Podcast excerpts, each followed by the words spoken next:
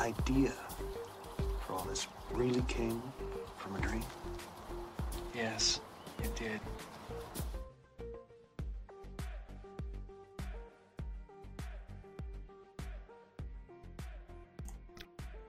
Good evening and welcome to Nox Mente. Tonight's guest is Denver Michaels. Denver is an author with a passion for cryptozoology, the paranormal, lost civilizations, and all things unexplained. At age 42, the Virginia native released his first book, People Are Seeing Something, a culmination of many years of research into the lake monster phenomenon. Since then, he has gone on to write Water Monsters South of the Border and Wild and Wonderful and Paranormal, West Virginia. His latest book, Giants, Men of Renown, will be coming out in September 2020. Denver, welcome to the show. Hey, thanks for having me. Appreciate it. Yeah, our pleasure.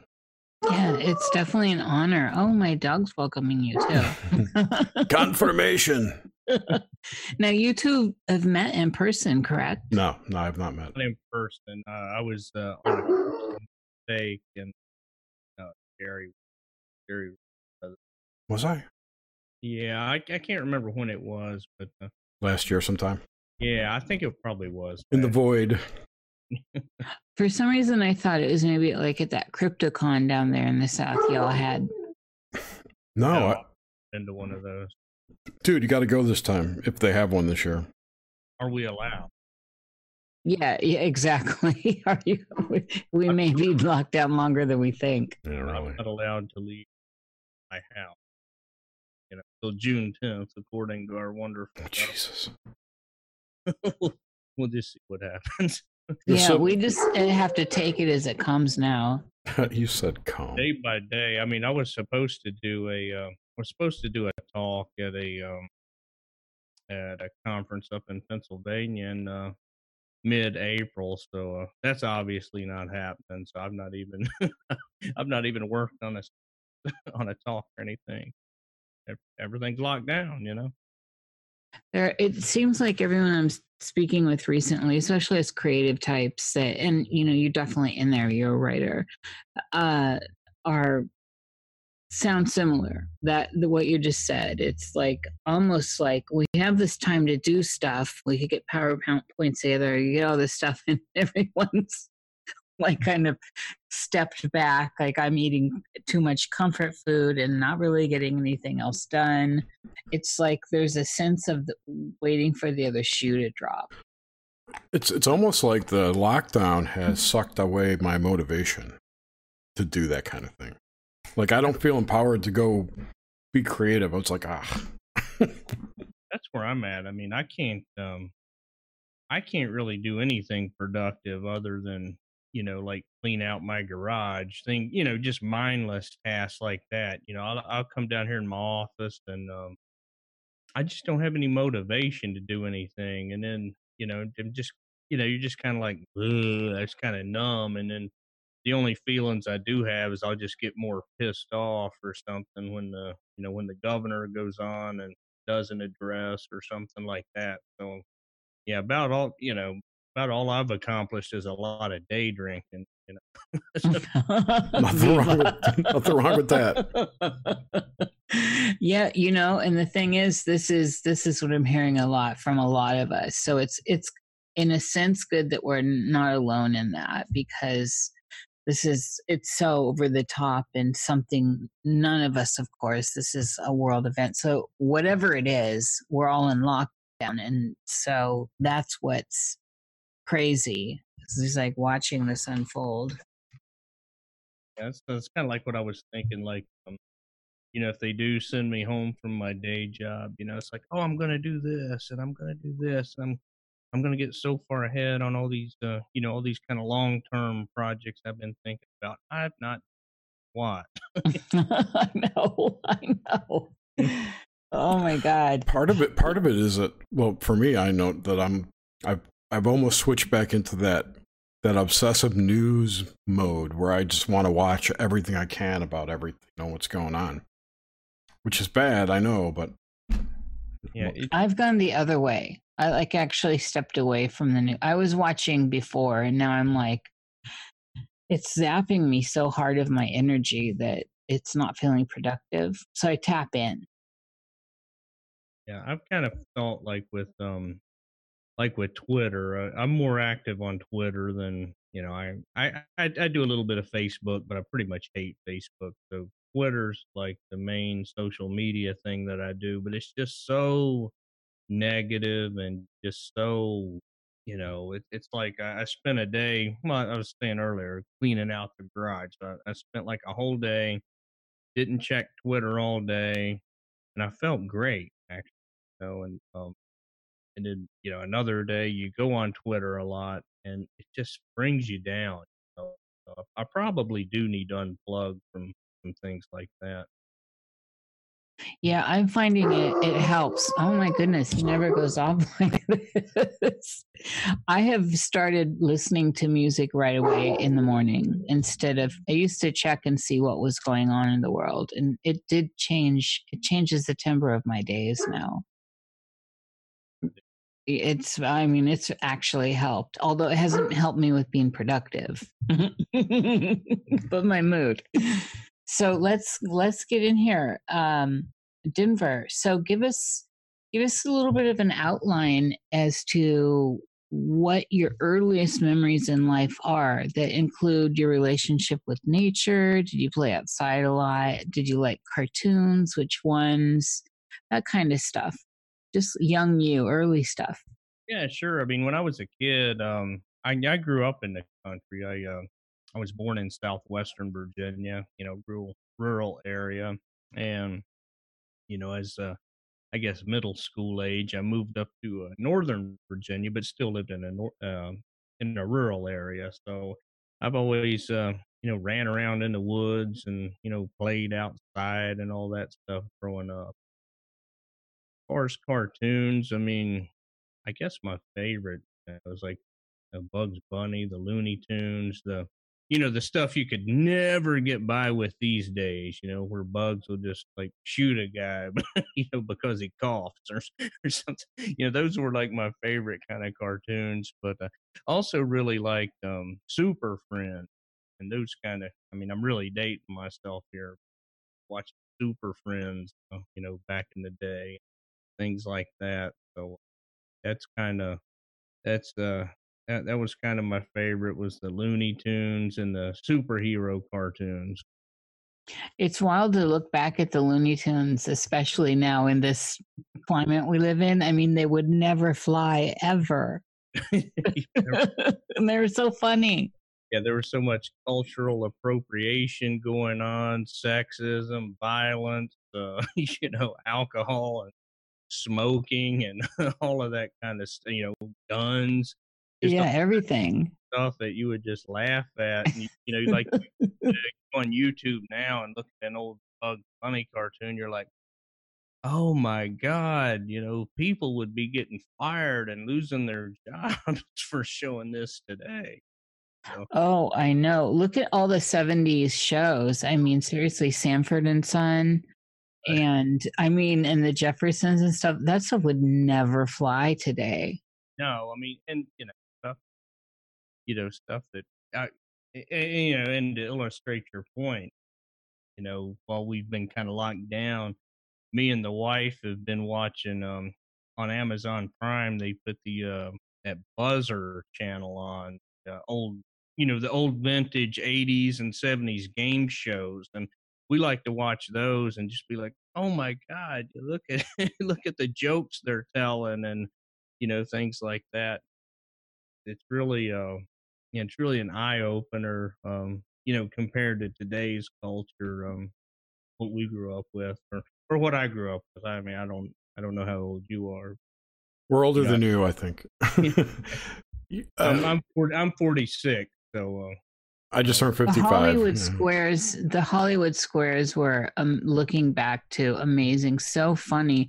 People like Paul Lynde and I mean, I just there was so much funny stuff and it's funny looking at at that stuff retrospectively it was way more open and free and people were laughing at themselves of all color. It was the whole period of the rainbow movement right? Where it was like everyone was coming together and not apart. And so there was this you know the black community was overcoming and um you know women were having a voice and it was a whole different vibe and everyone was still able to laugh and we had great comedians joan rivers don rickles i mean there was just so much more freedom Well- of speech Well, there still is. People just are self censoring so much because they fear the retaliation. Yeah but they're they're censored so much there's no freedom of speech really because you lose you, you don't you lose a platform and so w- what is that? And then people are being sued left and right. Well, you can't really sue someone for free speech. do we have it anymore jerry? I mean look at all the look at the louis ck stuff. I mean there's just so much stuff now where people are being s- taking legal action over being offended by content you can't sue someone for being offended. well it's out there and it's happening You have a lot of people being deplatformed, like Yeah. they That's true. you're demonetized or you know, their YouTube channels or or you know you'll get locked up in Twitter jail or Facebook jail and can't post anything and you know like uh, well take Alex Jones right I mean he he doesn't have a platform whether you think the guy's batshit crazy or you know entertain or whatever you know I mean um you know should he not be allowed to post videos anymore you know I mean I think he should It's because they let women run these companies. I'm, ki- I'm Oh, kidding. I'm kidding. I see there's some old school humor. That's the thing, though. It's it, it is it is now like this lockdown. It's we've essentially lost our right, and it's a sad reality. But it's a nice reminder when we get people on that can remember the world as it was at one point, even if the content seems inappropriate to to us it still was like an exercise in okay this is this is still there's still an idea of freedom here in speech and thought and um and there was much more of a sense of uh folly in a way of jest of laughing in my my looking back at it all there it seemed like a lot more laughing was going on than there is now everything's so deadpan serious all the time Well, and even back then, right? If you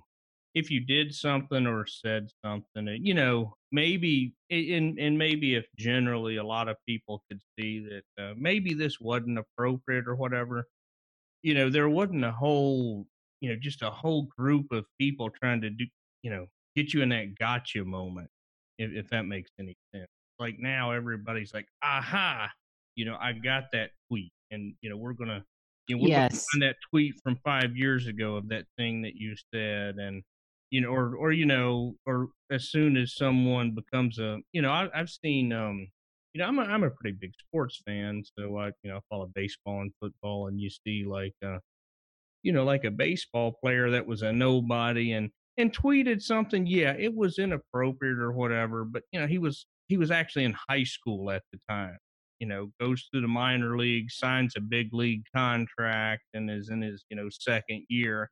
And all of a sudden, somebody retweets that. And so, you know, he's got to come out and he's got to do the teary eyed apology and all of this stuff. And it just is just so, I just hate that kind of gotcha culture. And if that makes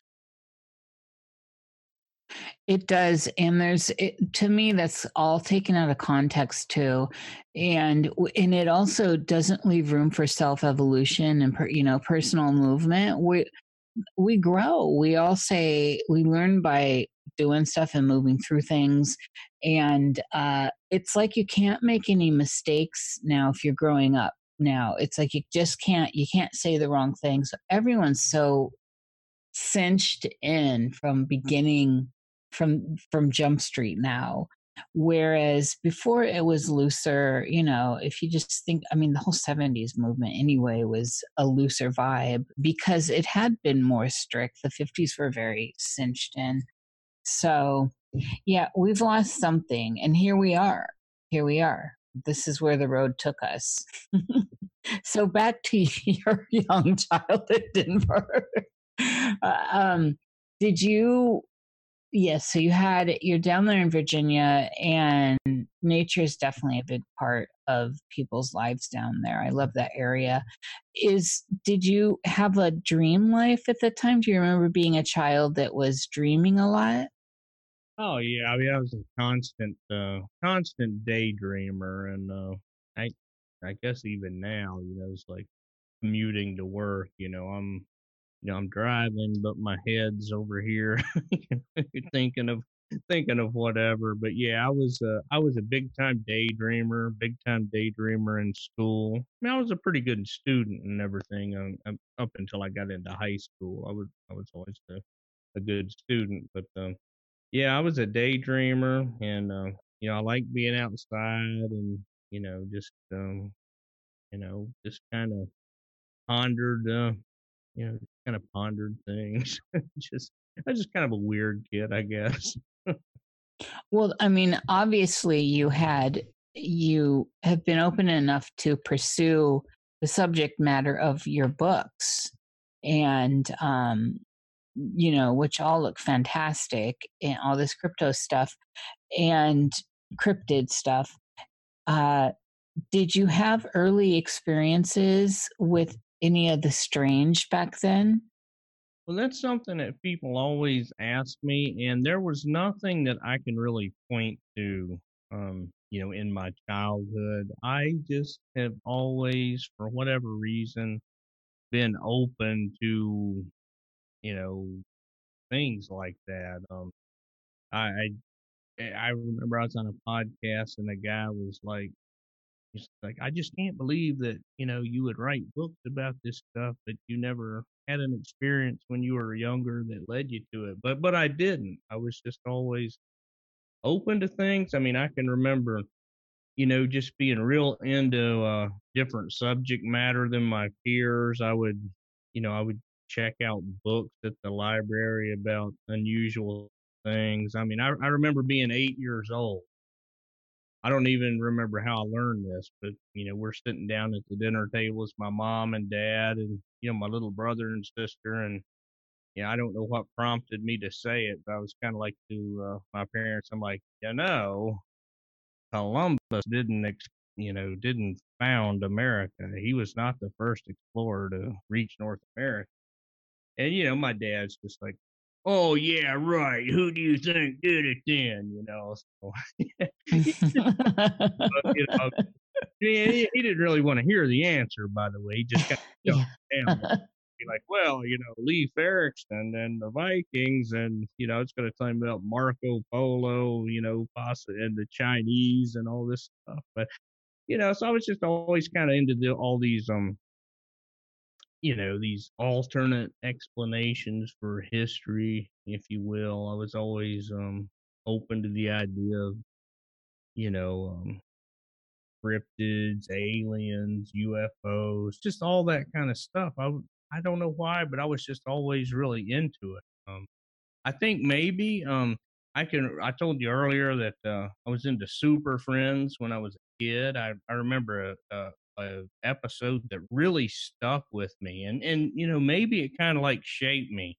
It was the episode's called Universe of Evil, where you know where the super friends there's like this parallel universe, and some of the bad super friends come into our universe, and some of the good super friends are in the uh, evil universe. And I mean that really got me thinking about alternate realities and parallel universes and that sort of thing. Of course, you know I'm I'm just, you know, six or seven years old at the time and couldn't really process what it all meant. But I just always, you know, was was this weird kid that, you know, just wondering if there was another me, like in another universe doing different things than I'm doing.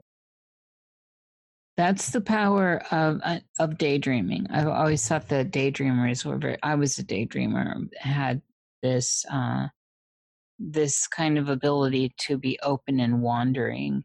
Did you were you brought up with any particular religion? Was it strict? Oh yes, very strict. Um, as a as a young boy, I went to um Christian school um for for a few years. Uh, we were a very strict Pentecostal um uh, and uh like one one church was Church of God, and the other was just a like a non-denominational um, holiness Pentecostal. But uh, you know, my parents um kind of drifted from it as a teenager, and we weren't practicing. You know, but that that foundation was always there. So always in the back of my mind, you know, when I would think about these things that I was telling about, you know, you'd always wonder, oh no, am I going to hell now for for thinking, you know, for for even question, uh, uh, you know, even asking the question about this, or thinking about that.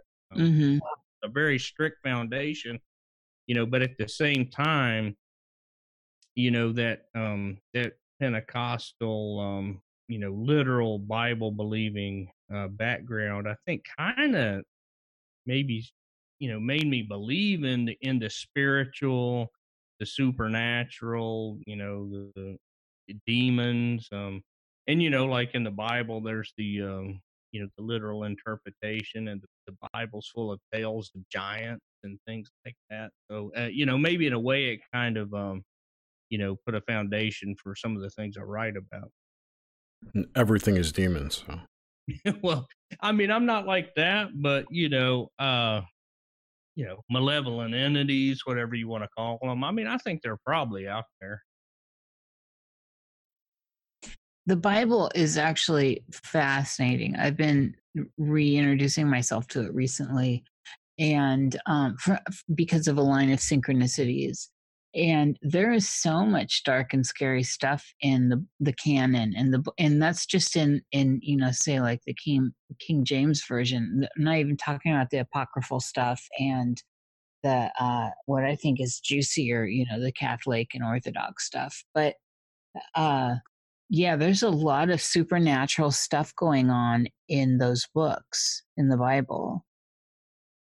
Yeah, and I think I think being introduced to that, you know, and you know, not just a religious upbringing, but like I said, I went to, uh, you know, in elementary school, I went to these uh, Christian academies, and you know, like on Wednesday morning, you know, we had like a like a two hour, you know, full blown church service, uh, you know, like nine to eleven, and you know, it was, um, you know, very strict and very literalist interpretation of the text, and and also, um, you know, a lot. There's a real emphasis on, um, you know, on prophecy, uh, you know, book of Revelations, end times event So, you know, I've always kind of had that uh, a little bit of that doom and gloom and end time stuff uh, kind of planted into. And, and, you know, I would tell everybody I'm not. Uh, Eh, I'm not really of that. Um, you know, I've not. I, I only go to church when I have to, uh, like at Christmas time these days. So I'm not. yeah, I'm not trying. yeah, I'm a I'm a real Bible thumper these days. I'm just saying that you know there I, I've got that uh, uh, back. yeah. Well, and that's why we ask. And it's interesting though if you look at if you look at pop culture, you know, comics and sci-fi and all, you see it everywhere. These stories are just permeated everywhere, and um, and so that's what has brought me into looking at uh, at different books in the Bible because it's I keep seeing I'm like, oh, this is familiar, this is familiar, and then I go and I, I see here's another familiar thread, and it's in in the Bible. So back back there when you were young, did you have any any of those classic childhood fears, like something under the bed, or fear of the dark, the woods, deep water, any of that stuff? Um, I I I I did have this one experience. So yeah, things under the bed and and I hate to admit this, my wife makes fun of me. like like when I'm in the bathroom, right? I always I always pull the shower curtain back, and I'm not scared that there's something behind the shower. But it's just this weird habit I have that I picked up in childhood, I guess, when I was scared that there might be something behind the shower curtain. And and you know, like when I was a kid, you know, before bed, always check under the bed. And I do remember this one time and um you know it's one of those things you kind of push it in the back of your mind and don't really think about it until you start writing about these kind of weird things and you know people tell you about experiences they've had, but I, I just remember this one one time uh, when I was a kid, and we were I, I don't know I guess we were on a long weekend trip. Just to, we used to go on vacation, if if you could even call it vacation. We'd go away for a couple days. Uh, I think we were in a motel somewhere in western North Carolina, and I swear there was something on the you know in the room you know that was like a like a I, I called it like a little green man with glowing red eyes and and i whatever I, I i know i was awake i know i wasn't dreaming and it's like i swear to god i saw it now i was a kid so it was probably nothing but i mean i remember it to this day like the next day you know i, I told my mom about it like i'm like mom you know i there was this there was this green man in our room last night and you know we were real you know my family was very religious back then so she's like yo you know where liars go so you know i just shut up and didn't, didn't say anything but you know, that is the you know one thing from my childhood that was kind of weird that i remember but that that's really the only thing you know it was probably nothing but i still do remember it how old were you then, Denver? I want to say I was probably eight years old. I mean, maybe seven, but probably eight. So I mean, you know, and I remember everything from my childhood, from from you know, four years old and up, and and even some like when I was three. That's interesting though, and that's um, you know, you're not alone in that that encounter and there's enough people that have reported similarities in that to give it credence now you may know that well and that's that's why i bring it up now it's because like i said it's one of those things that you don't think about for like 30 some years right and then somebody like you know like through my website stuff you know, i mean people email me all the time with with their own experiences and usually it's just like you know like hey man, you know, th- this happened to me and, you know, thanks for listening kind of thing. It's not that, you know, like, hey, you should include this in a book. You know, it's never like that. It's usually just like, you know, I, I heard you on a podcast or read your book and blah, blah, blah, blah, blah. This thing happened. But, um, you know, I've heard several things like that, you know, and, and almost identical. And it's like, hmm, you know, I wonder if there is maybe you know, I'm not saying that there was literally a green man with the red eyes in my motel room, but I mean, maybe there was something to it. Do you did you say what town that was? I can't remember the town. I mean, I, like I said, I, I know it was in Western North Carolina. That's about it. It would have probably been in the Boone area or Asheville area, like mm-hmm. Oh, I love Asheville. Yeah, it would have been somewhere between Boone and Asheville.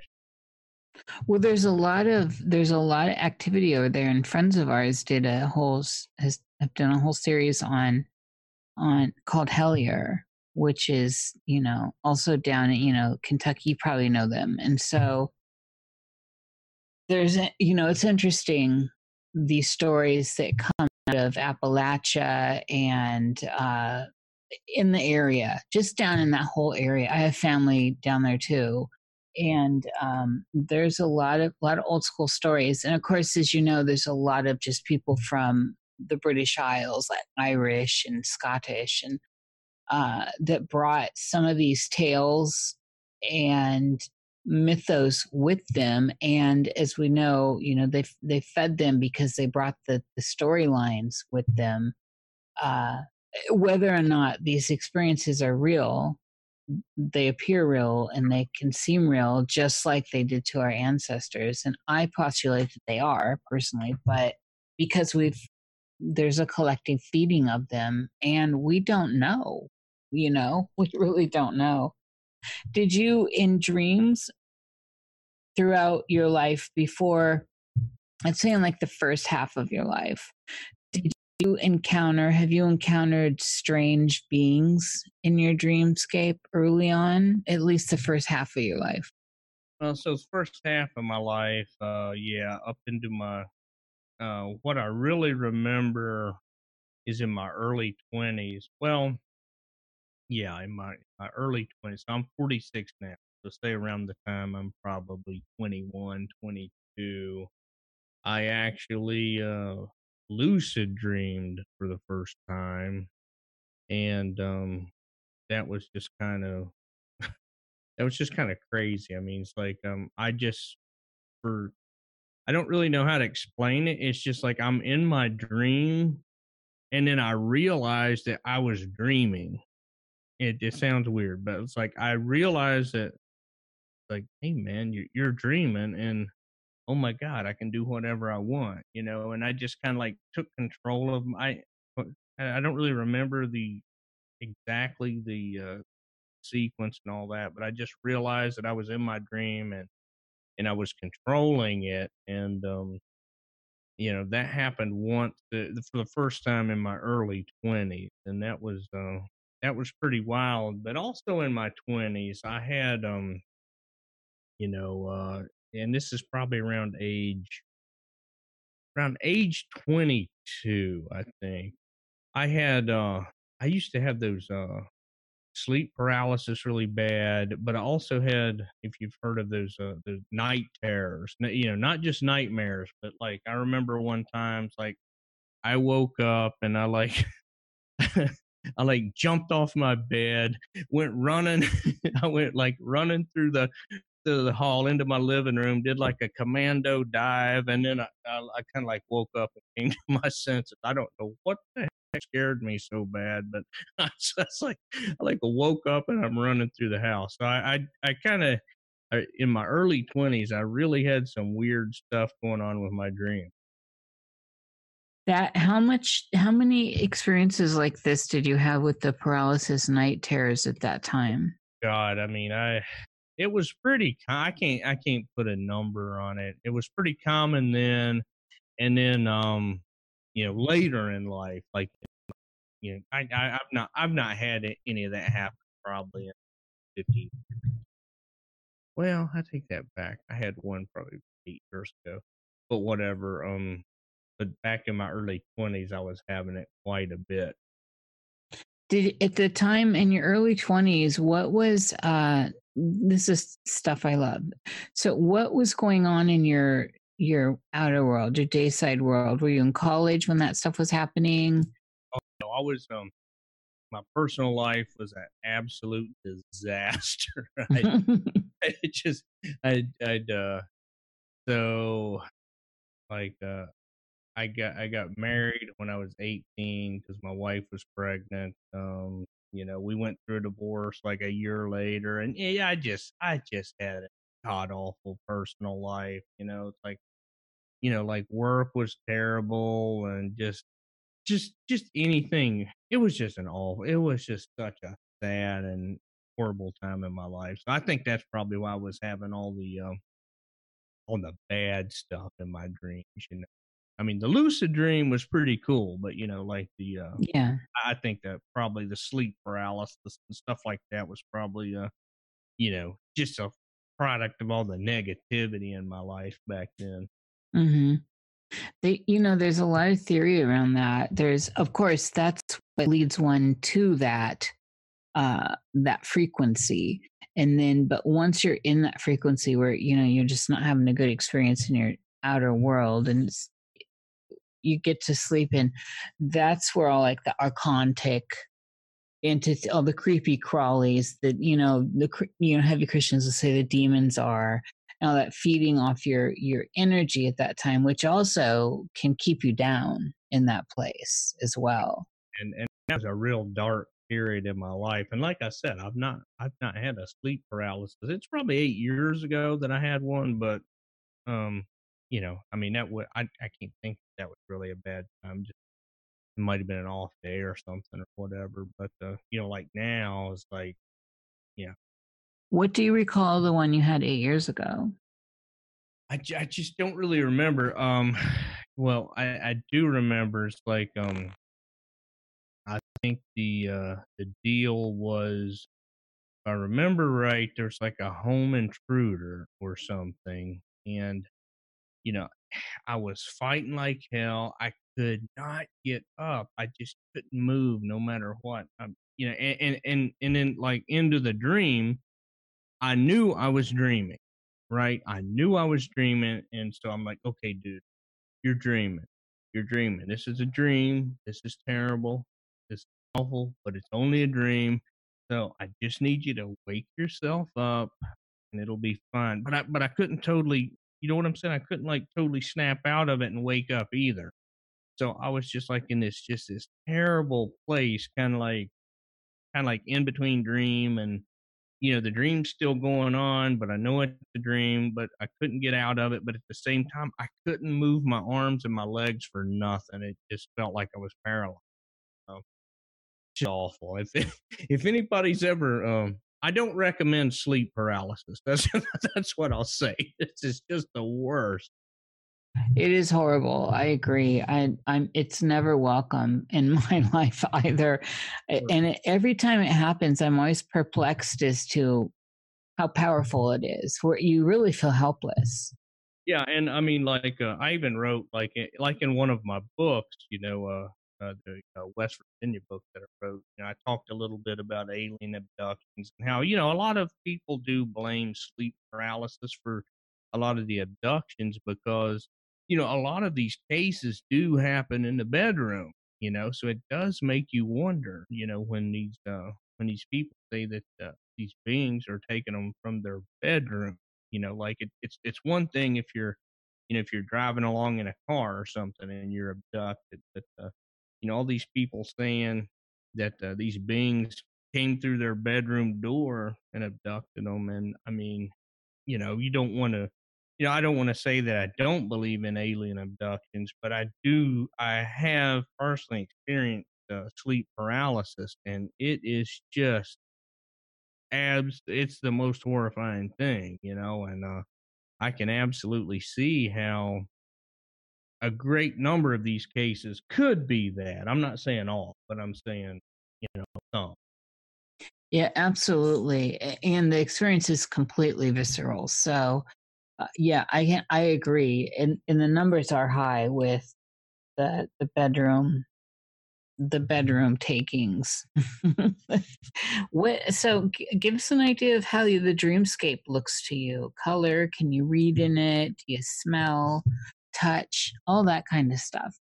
Yeah, um I would say my most powerful sense when I'm dreaming is smell. I mean, I can for whatever reason I, I've got like the smell of like my beagle when I'm in my I can I, I can just smell like crazy for whatever uh, for whatever reason. But yeah, I, I dream in color, but I also dream in black and white. And but not very often. And usually when I dream in black and white, it's kind of um it's kind of a scary dream usually. I remember the the first time I remember dreaming in black and white, I was uh, I think I was like 4 or 5 and um you know, it's probably cuz I had just watched uh King Kong with uh the, the one with Jessica Lange.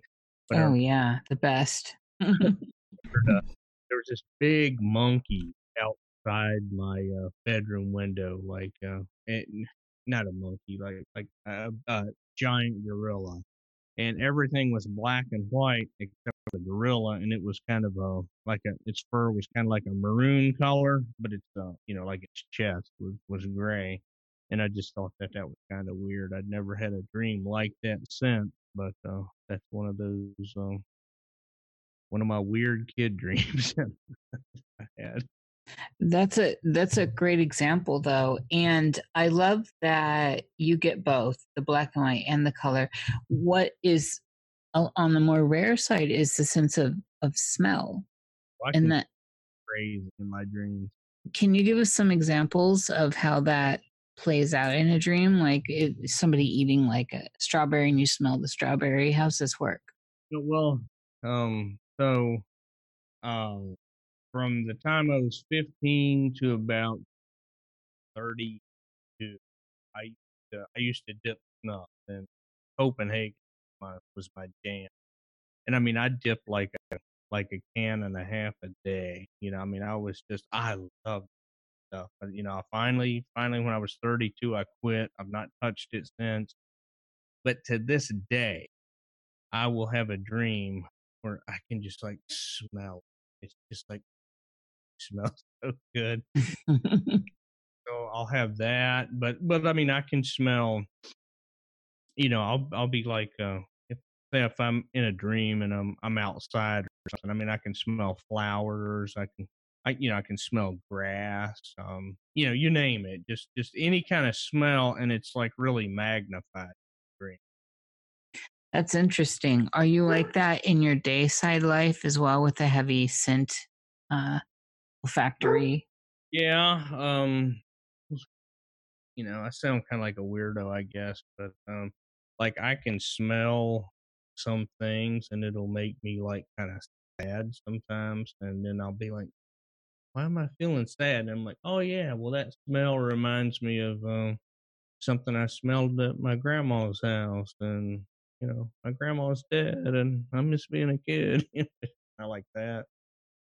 Yeah. Oh, there's nothing weird about that. And I don't know if you could be too weird for our show. we we do weird. so, uh, speaking of your grandmother, and uh, is she still alive? No, my grandma died uh, 2000. Uh, yeah, 2000. She died 20 years. So, with those that may have passed, that you know that have passed, did you were you did you experience them?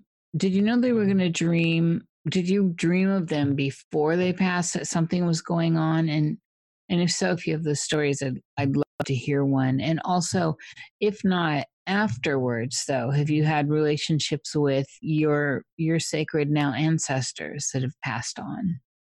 Never had a dream like beforehand, you know, that someone died. I've always, and and this is true of not just deaths, but any traumatic event in my life, uh, be it divorce, be it my parents splitting up, you know, getting laid off. What happens with me, and this is what I tell people kind of jokingly, I'm half psychic. I know something's about to happen, but I don't know what. and so what'll happen, I'll just get in this funk, this just bad I just have a bad vibe and I can't shake. And and no matter what, I'm like, you know, no, no, no, get, you know, I'm I mean, I'm kind of a believer in, you know, positive thinking and stuff. And I, I you know, I totally believe in that and, and you know, and so I'll, no matter what I'll do, you know, I'll I'll I'll think positive, try to get my mind off of it, but in the back of my mind, it's like uh, something is about to happen, and always, you know, like like I said, you know, like a couple weeks later, it's like, um, you know, when I'm in this funk, you know, I get laid off. Uh, you know, my grandma dies in a car accident. Um, you know, me and me and the ex-wife split up or this or that whatever it is you know just just happens. So um you know i have i kind of have like that that goes on but i never have a dream. I mean i've dreamed um i've never dreamt of like someone close to me dying or anything like that. I've i've dreamed of my own death a bunch of times but i've never dreamed of someone close to me dying and happening. Could you give us some examples of dreaming of your own death and what that those were like? Yeah, sure. Like, um, I well, God, I, I mean, you've heard everybody's heard that like, like those dreams where you're falling, like if you hit the ground, you know, you usually wake up where you hit the ground. They say, oh, if you hit the ground, you're you actually die in real life and have a heart attack. Well, that's not true because I've actually hit the ground in my dream and then woke up. So I've I've had a bunch of those, like where I fell. Like the last one I remember, like I fell like off of um. I mean, I don't know why I was like working on a building. I mean, I'm not an iron worker. So, but for whatever reason, I was up on this building that was being built. I fell and I landed on my chest onto a gravel pit and I bounced up. And as I'm like, you know, six feet bouncing, I wake up in my bed. you know, so I've dreamed a lot about that. But like the the the one that I remember most vividly is like I uh I was in a car accident and I was on a stream and this was uh it's like this winding road along a stream, you know, and it was in uh western Maryland, but it looked exactly like uh this stream near my grandfather's house, you know, but it was in uh, Western Maryland for whatever reason. But anyway, I'd I guess I'd get killed in a car accident, and I was like kind of like floating around looking on my own body. You know, that's that's the one that I remember most vividly. How old were you when that happened? Do you recall the general? I was in my uh probably around 30, 30-ish. Okay, cool. What about uh so I wanted to that I want to go places with that line of thought, but I can't I don't want to get too far away from this when you're talking about how you will feel this sense of um this kind of precog energy, this empathic energy you have where you get in a funk and then something happens. And earlier, as we were talking, when we were all agreeing, we're all kind of in a funk, and you're kind of in a funk right now. Where do you, what, and rightfully so, is it the same kind of funk? What do you think that's leading to? So I guess I'm asking you to dip into your precog uh, empathic well and and give us maybe a little insight into what your thoughts are with this since you do have this history of tapping into events at least in your personal life. Well that's the thing is like i just i mean like like yeah i mean i've just got that ugh vibe you know and and, it sucked because everything was going awesome in my life and oh, so many people are saying that. I mean, it, it was like awesome everything awesome and now this and you got no control of it so it's like it's like one of those things i'm not you know i'm not one of those people that like um you know really try to figure out what's going on when i have these these feelings you know i just kind of like uh yeah i just try to like push through it and like ah nah man everything's good everything's gonna be fine but I don't know, man. I just uh, I I just don't like it, whatever it is. And but but I don't know. I don't know if it's just because I'm mad that I feel like my liberties have been taken away, or if it's like something actually bad is on the horizon.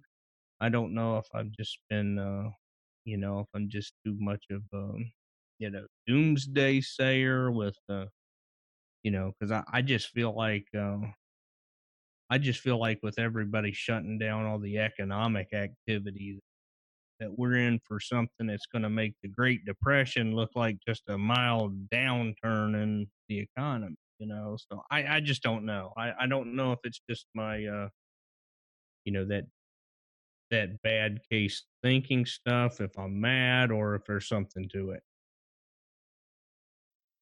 Yeah, there's, um, yeah, and, and you know, as you know, you're not alone. But I, I like to hear thoughts from other people that are, you know, that have a, a history with with being empathic and in touch with that, which you just gave us, you know, a lineage of that. So it's interesting to to note that in lieu of all this. Also, with uh, with with the dead in your dreams what kind of contact have you had with others in the dreamscape that didn't feel like yourself? You know like not i'm not it's not a piece of your personality right? It's it's something else. It's an entity it's a spirit it's an ancestor it's a ghoul whatever but it's not you and you identify it as not being you but usually it's more like I'll see like um you know grandparents, uh, you know great uncles or aunts, things like that. You, you know, like I'll give you an example. Like there's one, it's like a like a bright sunny day, and there's just like all these um you know just like all these but there's like people from my dad's side of the family and people from my mom's side of the family, people that wouldn't have necessarily mixed, you know, and we're like at this uh like picnic shelter, like um you know, like like near an old family cemetery plot in the mountains back home. And you just be like all these people. But and, and you know, I'm there, but I'm like but it's like again, kind of like the like the dream where I told you I was dead, but I was like floating, watching my body. It's kind of the same thing. It's like I'm like floating, like behind, like like I'm looking like at the back of my head, you know, and uh, just kind of like watching everything. That's uh, that that's kind of like how it typically goes. I I it, it's usually not like a uh, like a warm and fuzzy, like oh come on, I love you. Yeah, it's usually it's it's not like that. It's usually more like um like I just said, it's kind of like it's like me back here, like uh, watching a silhouette of me, you know, in the group. Yeah, that you explain that well. What what do you think about uh so in context to the structure of reality as we all kind of agree on it. So I meant to ask this earlier. Eh, I think I read Denver in your bio. You an architect? Um, uh, uh, I'm an engineer and technologist. It's kind of you know kind of like a yeah. A, hearing. yeah, yeah. So similar in there. Well, it's interesting because you're clearly really right brained, but also that's a very left brain uh career is well use a lot so you've got a lot of thinking going on in your brain that's a, and that's a, a good thing but you're definitely very right brain from all the stuff you gave us early on daydreaming and just the empath thing and uh, so it's it's interesting I, I like people that exercise both of those hemispheres and so in context back into into the nature of reality here as we're agreeing on it in terms of dreaming. What are your ideas of the function of dreaming? Why why do you think we dream? I mean i think it's you know i think for some people it it could be you know if you're smart enough to figure it out you know it would be premonition you know and i've uh, i've just never I've just never tried to develop that because I'm always kind of kind of afraid. You know, it's like, do I really want to? Do I really want to know what bad things about? Because I never really get the, you know, you know, like I told you, I go in a funk, and I know something bad's about to happen. Well, I never really go into a, you know, into oh, and then something great happen. You know, like I mean, great things happen, but you know, you don't, I don't really get the premonitions of the great things happening. So I've never really tried to develop. But I think for a lot of people, you know, um, you know, premonitions and, and dreaming could be a big thing.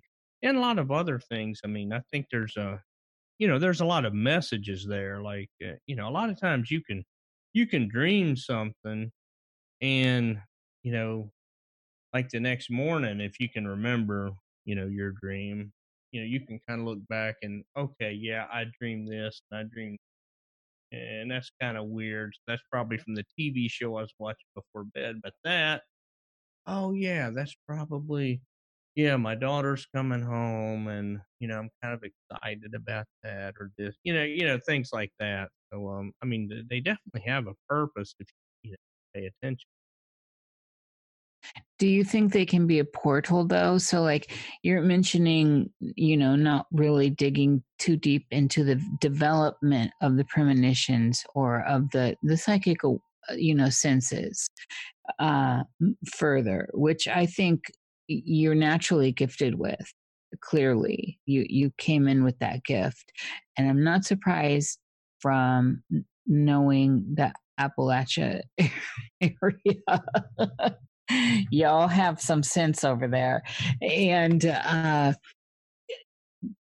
is there is there do you see yourself at any point pushing through the idea of of allowing yourself the freedom to push further? What is your fear of pushing into that? And and can dreams be a portal to other worlds? So in in that i know they kind of sound like different questions but they're kind of the same.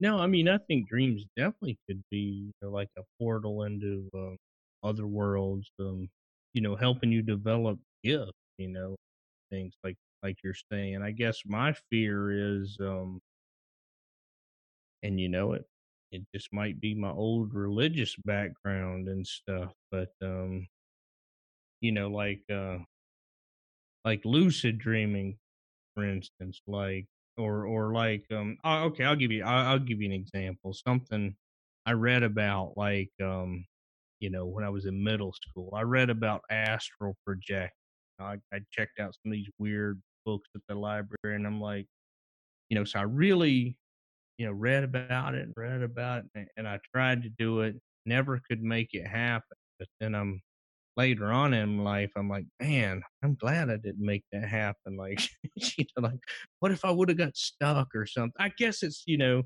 like with with these dreams and stuff. I guess it's just the, I guess it's just the fear that, like, okay, what if I do develop some kind of gift or or you know whatever you want to call it maybe don't call it a gift but um a skill whatever you know what if you do develop it? You know that's that's there's responsibility with that. That's like a whole you know like this whole paradigm shift in your own world that you got to start thinking about if that makes any sense Oh, absolutely. It, it, and it, it also says a lot about your character, how uh, conscientious you are. It's a good thing. What, so, what are what are your thoughts on? Are you afraid of death? I I don't think I'm afraid of death. Really, I mean, I don't. Um, it's it's not something I think about a lot, and um, uh, yeah, I'm not saying that you know, like I'm okay to just die tomorrow. You know, I'm not saying that, but it's something I really think about. I don't, uh, I'm not worried one little bit about catching the coronavirus. Well, if I, if I catch it and I die, I just figure it's my time. I, I, I think I'm, I'm kind of fatalistic like that. It's like I think that, uh, you know, we all kind of like have an appointed time that we're going to die, and you know, if it's my day to die, you know, I could stay home all day and I'm going to slip in the bathtub and break my neck. You know, I just I'm I'm kind of fatalistic like that, so I don't really um I don't really fear doing what I want to do or things like that. Um so I'm not really afraid of death, but what I'm afraid of is not I guess not accomplishing what I want to accomplish, uh, you know, doing the things I want to do before I die. It, it, it consumes me a lot more than you know being afraid of actually dying you know so you you've done a lot and you've accomplished a lot already so if i could put this out there what what do you still have on your agenda that you you really feel pulled towards if you don't mind sharing pulled towards that keeps you tethered to this reality that you want to accomplish? Well i mean if i don't see Easter Island before I die, I will have failed. That, awesome. yes. what I've told my wife. I'm like, if I die before I see Easter Island, I've failed. Period. So, but at the same time, I'm not really making any active. You know, it's expensive to get there, and there's other things that are more attainable in the meantime. You know, travel. There's a lot of places I want to travel to. A lot of lot of things that I want to see. You know, it, it's more things like that. It's not, you know, making X amount of money or doing this or doing that. I, I don't care about stuff like that. It's more, you know, experiencing things like that. Yeah. Again, this, you know, this says a lot about your character. Um, don't you want to ever go to Antarctica? Oh, Antarctica, but that is really yeah, it's like what fifty grand. Yeah, I mean, you could get there for twenty grand, I think, but 20 grand's a pretty good piece of money. you know, that's where all the giants could be hiding out. It could be. Yeah. You know, big pyramid down there with an alien base underneath, and who knows? By alien, do we mean Nazis? Huh? Eh. I don't. I don't know. I'm not saying it's. I'm not saying it's aliens, but it's aliens. yeah. Abs- that's a good way to put it. exactly. They're alien Well- to us. That's all that matters. yes this all these different differences and yet there's so many similarities H- how does the cryptid stuff in your life play out so you've got these two worlds and they're quite different right isn't your your prof- your your dayside professions quite different from you know this whole other side of you that's exploring cryptids and all this wild fanciful stuff and writing great books. How do you find where's the medium ground here? And how does like how does your wife you know how does this tie into your life? How does this weave your the two sides of your life together? Well, it's kind of a, you know, it's kind of a, it's a juggling act. It really is because you know my wife is. I mean, she's my number one fan, very supportive, but at the same time, she couldn't give a rat's ass about Bigfoot or you know like anything like that. But at this, also at the same time, she's extremely gifted. Um, you know, as far as like um she she just has had tremendous number of like paranormal experiences, uh things with ghosts. And um, you know, like she'll humor me kind of and go to like uh, places that are supposedly haunted. And she's got a real knack for um, you know, picking up on things and things happening, but she doesn't care about that stuff like I do. Um, you know, so you know, she's supportive and um you know, for me, I just have to kind of do the juggling act between, you know, what I love to do and what I have to do that pays the bill. You know, it's like uh, really all I care about is the stuff I write about, things like that. But, you know, you kind of got to do the nine to five to keep the bills paid and, you know, send those tuition checks for my kids to, you know, James Madison and uh, Virginia Tech. Yeah yeah i mean it, it's a balancing act and it's good you can do it as well Uh, you know that that's kind of like having your cake and eating it too in a way. Uh so so with with your modern day dreams and the way they play out how how do you experience the dreamscape these days? So let's talk about pre the world lockdown before this coronavirus stuff because everyone's having crazy dreams now Well, before that, I mean, um, I can't really say, you know, my dreams have been pretty, I guess I would say pretty normal up until the lockdown. Um, I told you, I think it was probably eight years ago. It might might have been like seven years ago or whatever. I did have a, you know, one of those sleep paralysis episodes, and you know, I probably had one, you know, like a year or two before that, but I had, you know, I hadn't had anything like that. Um, you know, they were just, I, I can't say that they were really, um, I can't say a whole lot about them really. You know, I mean, I, I, you know, I would have the occasional dream, you know, like about, uh, uh, deceased loved ones. Um, you know, like we talked about earlier, kind of like that. I hadn't dreamed of myself dying during that time. I um I did have a lucid dream.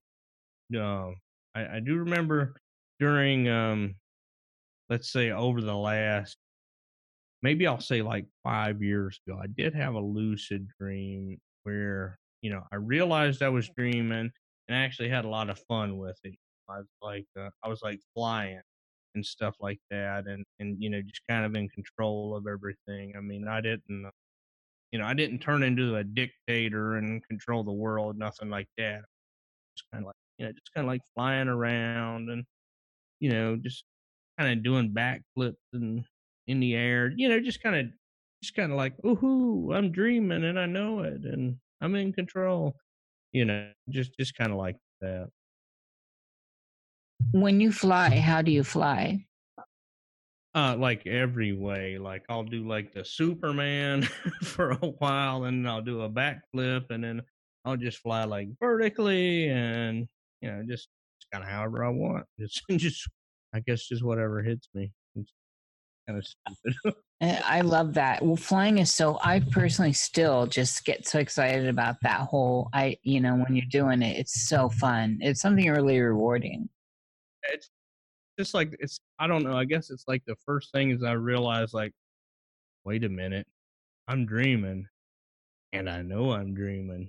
I'm gonna fly, you know, and then I just start like doing myself. I don't have right.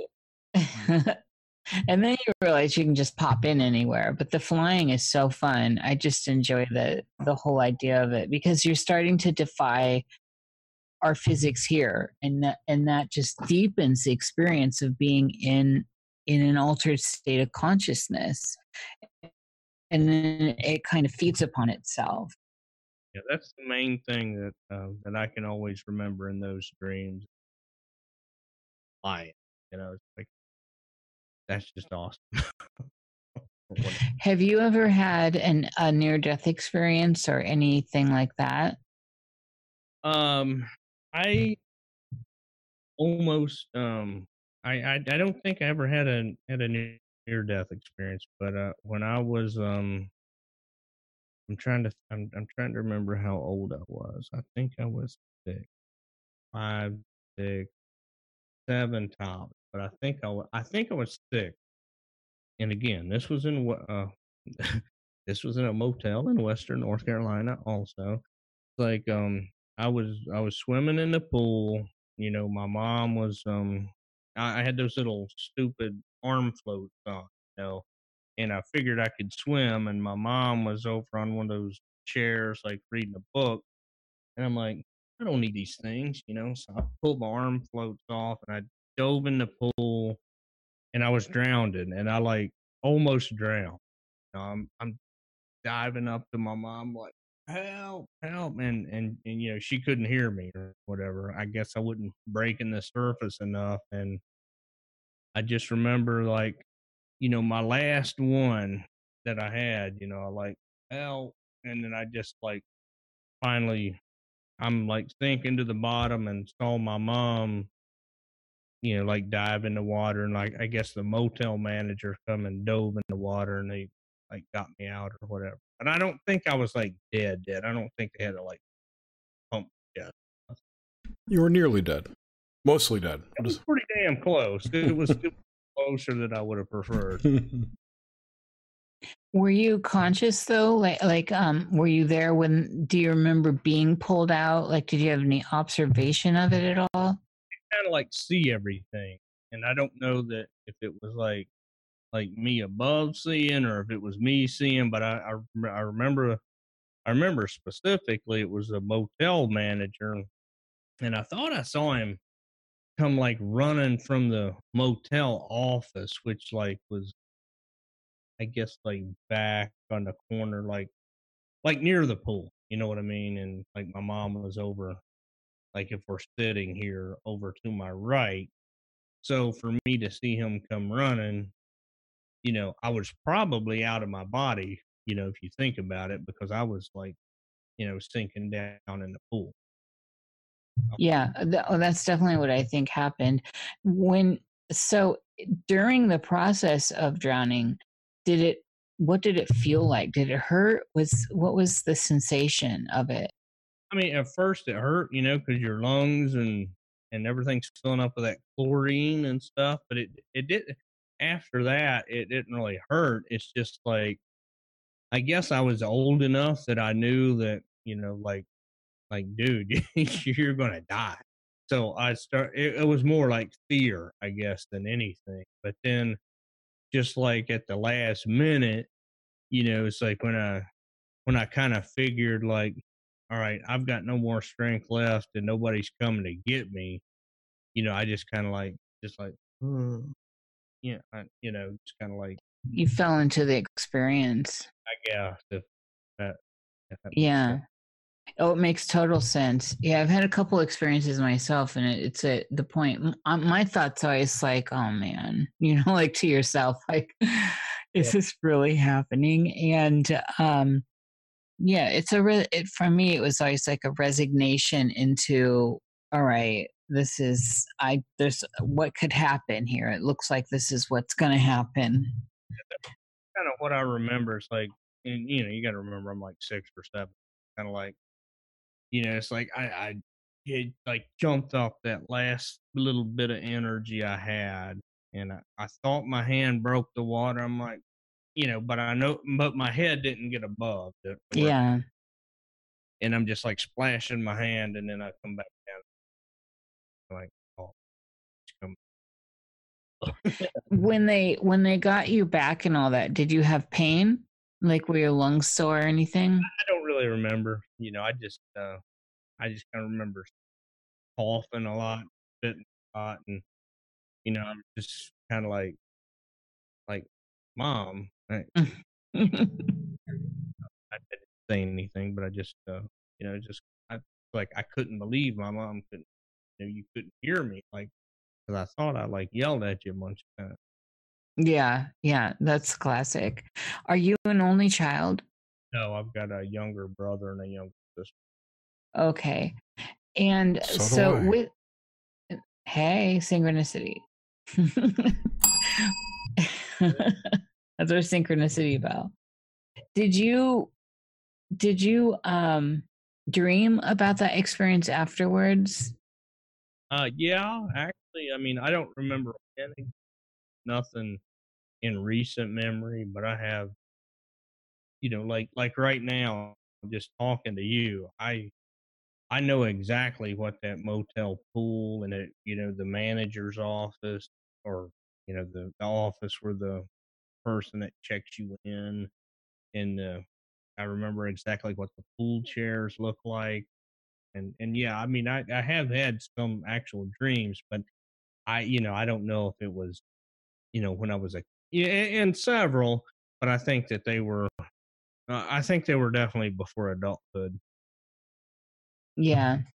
Do you did you have a fear of swimming after that at any point?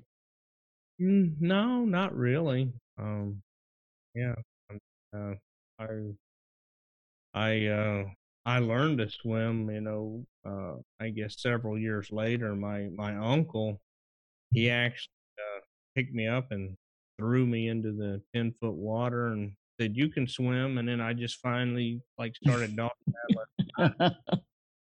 That's old school. That's how I learned. Never swim I think we were at the Ozarks and I uh I think my mom threw me right over without any vest or anything and uh, it was like it was just you're doing this and then i doing it. Yes. You're going to swim or you're going to sink and i don't know if you've been to the ozarks but it's not like the clearest water so so i don't know.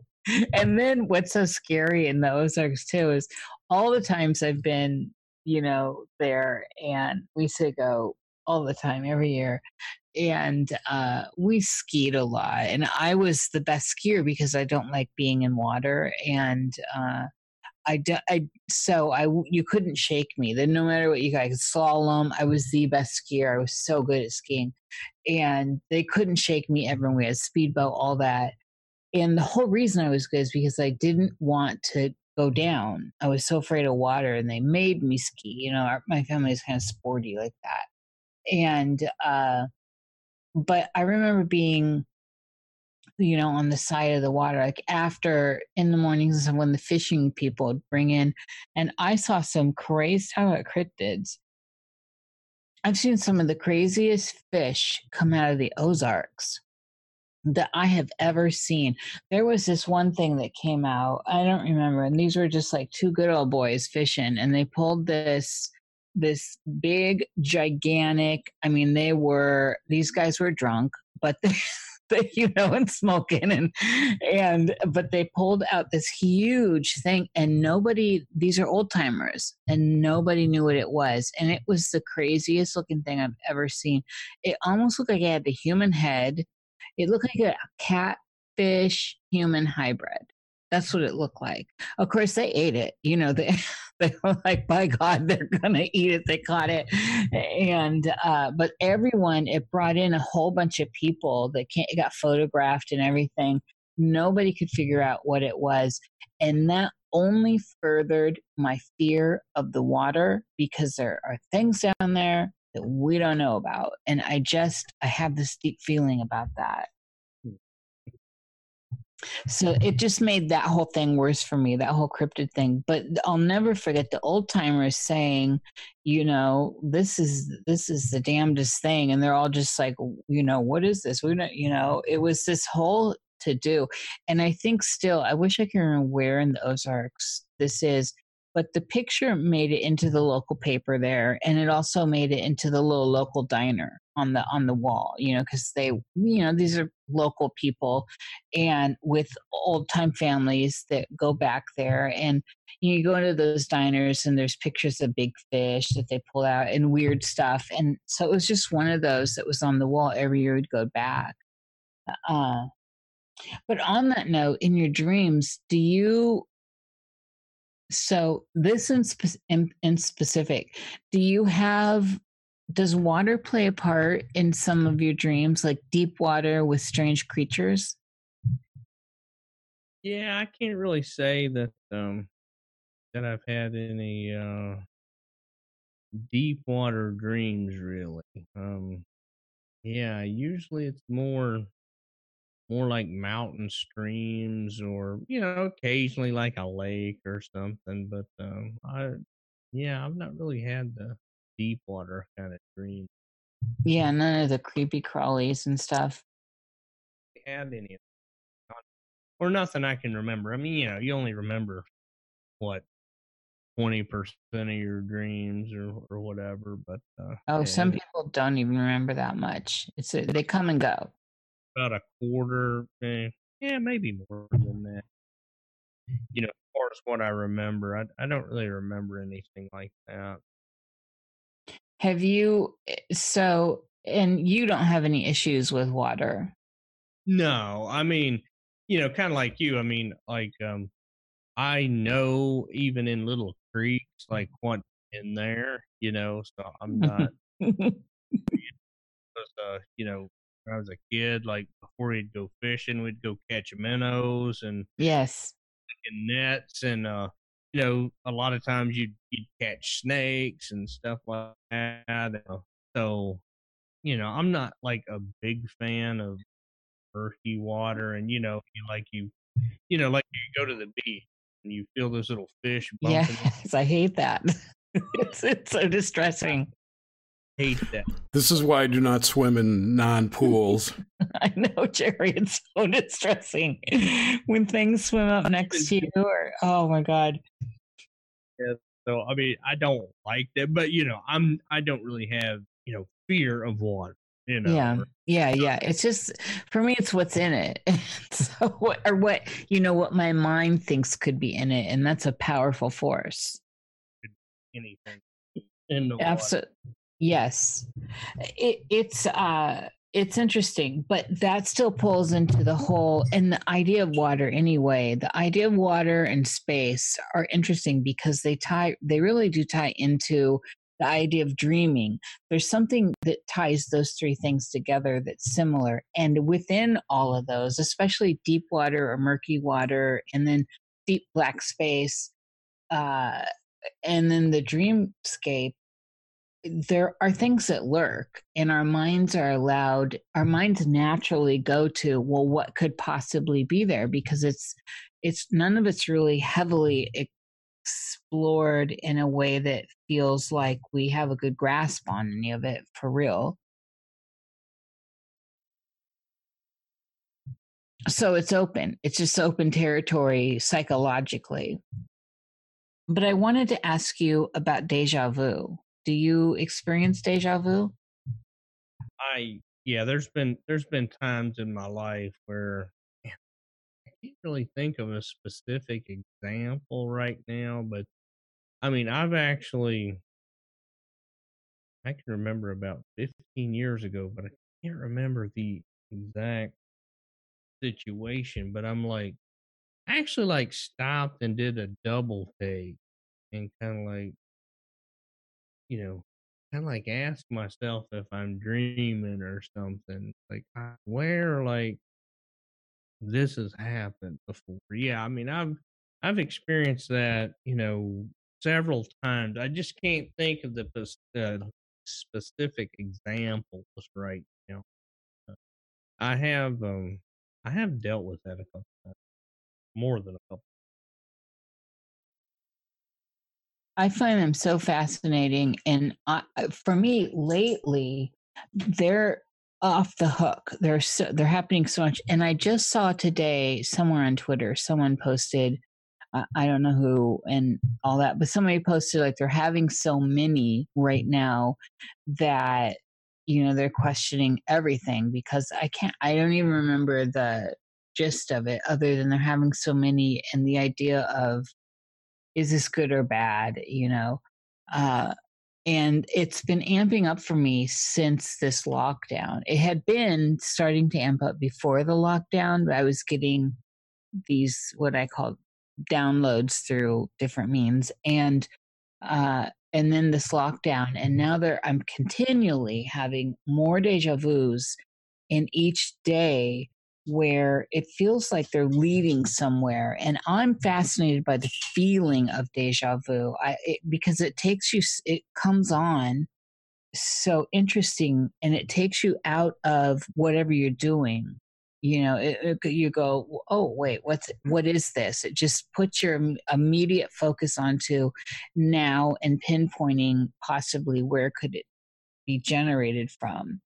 And so they're interesting. That's another like little portal or you know, and there's different theories. Eh, you know, in the Matrix, it's not a good thing, uh, but in other other people say it's a good thing you're on the right path, and you know, other other people say you can push into them and change timelines, and there's just a whole bunch of different thought. I was wondering, and so I didn't get this. I did listen to a couple of your interviews, today and yesterday, but I cannot recall. And I thought I had a lockdown on this and I didn't take notes. I usually do. Uh, it seems in my memory that you haven't seen any cryptids personally. That is correct. I have. Oh, yeah. And so that is that I find that so curious because this is a fascination of yours. It's led you to writing all these books and uh, and it's a i mean it's clearly a passion. Why do you think that is having not had any experiences personally? No i mean and that's the thing and i, I mean um i almost for lack of a better uh better phrase i mean i almost kind of catch flack for it like i'm not authentic enough you know because i haven't uh, That's, That's so silly, Denver. Bullshit. You know that, right? Yeah. That's what you know, because um, I remember one interview I did, and I don't know why I torture myself like this, but you know, after I do an interview, sometimes I'll go through and read the YouTube comments, and I, I really should. Don't do it. I don't do it either. It's like, oh god. It's a psychic attack platform. You don't want to do that. I'm just a glutton. Anyways, the some some guys like you know this guy's mm. you know seems cool and all and he's honest but you know he needs to open his third eye and he'll have way more experiences with this stuff. But i'm thinking you know it's like if cryptids are flesh and blood animals like you guys think there's probably not a heck of a lot to see anyway. I mean let's think about it right? As many people as are out there hunting bigfoot and and there's even more now with all of the television shows and now you know virtually anyone now can produce their own documentary with all of the uh, you know the youtube and the you know different means out there and stuff there's still nothing concrete. And I I don't mean to dismiss any you know any Bigfoot believers out there anything. I mean I, I believe it's more likely than not exists and might be a flesh and blood animal. But you know, so why would you expect somebody to just you know just see you, you understand what i'm saying? It's like um, i mean i've found what i have found i have found mountain lion tracks in virginia which the uh, department of game and fish says that mountain lions do not exist in virginia and i've got photographs of stuff like that but that's not sexy enough you know everybody wants a bigfoot or a dog man or, or things like that so uh, why have i not had a sighting i would just say because there's not a heck of a lot of things, uh, a heck of a lot of these things to even see, and we don't even know if they exist. So, you know, if we don't exist, um, I wouldn't see one. Well, see, that's not my question. Not why haven't you, but what what brings you into the territory, into the field? What fascinates you so that you have a drive? You have a real drive, clearly, to want to know more. I, I guess, uh, yeah, okay, I see what you're saying. I, I think it's just that uh, that so many people have these reports and these sightings, and and you know, uh, I mean, you're talking people from every walk of life. You're talking from your your people that you wouldn't necessarily believe, up to a person that might lose their job if they come forward with a sighting. Um, credible people you're talking people from every education level, every um, ethnic background, every educational background, just just all walks of life are reporting, you know, a, a lot of the same thing, and it just fascinates me. And um, you know, I don't I don't claim to know what's behind it, and it's not really my it's not really my goal in life to find a Bigfoot or or to find Nessie or anything like that. I just um I just like to bring these tales forward and you know kind of kick them around and uh, ask you know, what could be behind. Yeah, I appreciate that. I do, and I think that it's uh, it. I think it actually ground it, it grounds some of it too. Some people become really fanatic and it's hard, which is fine too. I love I love passion at that level as well. But you know, you you have a real sense of groundedness with your uh, your search here that you're on, and um, and also respect which is nice to see. The what I see in the especially in the Sasquatch arena is a lot of not respect for whatever these things are. And I I personally had an experience with one, didn't believe in them before until I did. And I'm just I've said a million times it was the scariest thing. And I've had a lot of scary experiences in my life. I never want to encounter them again. Never, never, never. And I'm glad I got out. So it's, uh, I, I like people that come from a respect of this field, uh, of, of these things as a possible life form that's out there rather than trying to hunt them down and get the hard evidence. Yeah. And that's things that um, you know I don't take real strong stances as the you know I mean a lot of people like the like lake monsters for instance. I mean I've seen people on Facebook in these knockdown drag out fights. Oh, it can't be a plesiosaur because you know plesiosaurs would have to come to the surface and breathe more and it's got to be this and it's got and it's like you know guys we don't even know this so why are we you know, like being nasty, fighting about what pre what type of prehistoric creature they could be? So I never really got into all that and like the like the Bigfoot stuff. I'm like, you know, if, if you're one of these people that uh, that think that it's a good idea to actually kill one to prove that it exists, I mean, I think you're a douche. I mean, that's just that's just where I come down on that. It's absolutely I mean, it's better to for. To, I mean, who cares if we prove it exists, right? I mean, at the end of the day, and but I you know, also as far as all that goes, I'm very open to, um, you know, maybe these things aren't physical. You know, you're, I, I think probably like your lake monsters and things like that. I think uh, I've always kind of liked those because I figure that's your biggest chance of it being something flesh and blood. But you know, as far as like your Bigfoot, your dog man, I think there, I think you got to put it on the table that you know maybe they're not something physical, but maybe I don't know, maybe dimensional, or you know, more like a ghost, whatever a ghost is. And you know, I'm kind of on the fence. I guess what I'm saying, and I don't, I don't take a real hard stand. Have you heard about um, Bigfoot sightings where the Bigfoot floats? I've heard all kinds of weird things. Yeah. I've heard just like, you know, just like uh, I've heard of a lot of like where people say that they're pixelated, and what they always say is like the movie Predator, how the Predator Hmm.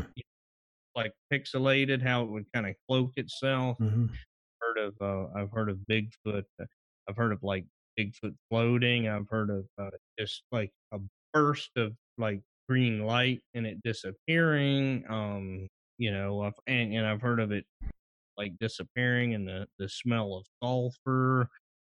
Uh, you name it, you've heard it, and then you've heard the people that um, you know, say that Bigfoot gives them messages, and surely don't know how much of that to believe. Just like Jesus. Yeah, I mean, you just hear all kinds of things, and you know, you want to be respectful of everything. But, Sure. uh, I think that with, you know, the fact that after, let's see, what is it? The Patterson Gimlin film is Right. what it seven, and that is still the best, the the best photographic or video evidence we have. You know, you're you're over, you know, you're you're that far away from that, and you got tons of people out there, and you still don't have anything concrete. Maybe something not physical should be on the table. Right. Have That's you? Um, I've also heard that read, heard, interviewed people who've discussed uh, like poltergeist-like activity Mhm. before or after during a sighting, which I Yeah. find really interesting. I've heard that too, and I've heard of people that have had sightings. You know, uh, like you said, and and this was a big thing, like in the uh, like during Mothman, uh, during that thing uh, in West Virginia back in That- That was my next question about Mothman. So go ahead. Mothman sightings. You know, like all of a sudden after that, in their homes, they had poltergeist activity going on, and I've heard that with Bigfoot and other things, and so you know, of course, with me with that uh, that Pentecostal programming back from uh, back from uh, Demons. third grade, it's like ah, it, you can't rule out demons. it's it's true. You can't. it's it's interesting oh, so for example with my sasquatch experience Eh, my companion that i was with and and the dogs we everyone experienced it but we all experienced it in different ways. So i visually well I, it smelled i mean it was the stink was unbelievable and it was definitely hormonal right? Back in your you know where your jaws clenching that hormonal smell. Like big animals, gamey animals give off too, where it's you know your your teeth clench almost. I don't know how to describe it, so the stink was palatable. It smelled. I like I said. I've said before. It's. I thought it was like a skunk or someone was growing a patch of weed out there. It was gamey, and yet at the same time, it had a familiar scent to it, like a skunk or skunk weed. And uh, however, I visually saw it. I think my dogs visually saw it, but they at least responded to it in ways I've never seen them. They were terrified. Everyone was ter- it was terrifying, but my companion did not visually see it. He had eh, he is like the salt of the earth type from Ohio and like uh you know just you we I had no belief in this. I just can't tell you until this experience. But eh, he heard it in his ear, a growl, like so it was like a like a psychic connection to it and a scary growl like don't move any further. And we went into you know back to back moving backwards. So one of us is watching one area the others dogs and trying to back the hell out of where we were very remote in mount hood. And uh so it, it was like our stories a little of both a little of possibly interdimensional with that psychic hearing, right? And then I physic I saw I, there were two. One was on either side, but I only saw because there was wrestling. So you're separated by this little path, like you know, like big trail path, like elk and stuff would travel. That was it wasn't a real path, and uh, it it it it was real. I saw it. I mean, I, I saw it. I physically saw it, and it was not a bear, and it did look like the Patterson example. I had to go back and relook at that footage, and that's basically what I saw. So, but there, uh, but then I found, you know, I had no idea, and then I found out Mount, Mount Hood's a hotspot for them. You know, that's a, it's well known. All the people, eh, you know, staying in a in a RV for the summer and you know, asking people at the local cafe, the locals, if you know, what's this weird owl that I keep hearing? Like, oh, you're hearing the, you're hearing Bigfoot. know? I'm like, no way, that's an owl. Uh, nope. And then, you know, like it was nothing to anyone that was a local there, and it was off season, so I, there weren't a lot of tourists. Uh, anyway, so yeah, so my story is like a combo of physical and non-physical, which is interesting, I think.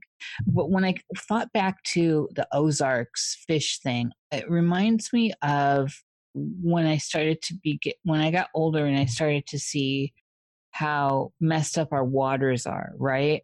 And how we can see we see weird things coming out of rivers, two-headed frogs and you know like it, it could have been a mutation from some chemical plant that was on you know some edge of the ozarks and and there it was and that that became my go-to explanation for because it wasn't like a human's head it just had a weird head. It, it, you know his eyes looked more round and humanish but not human and this is i'm a little kid so the memory like all memories like all dreams is hazy and it's not clear.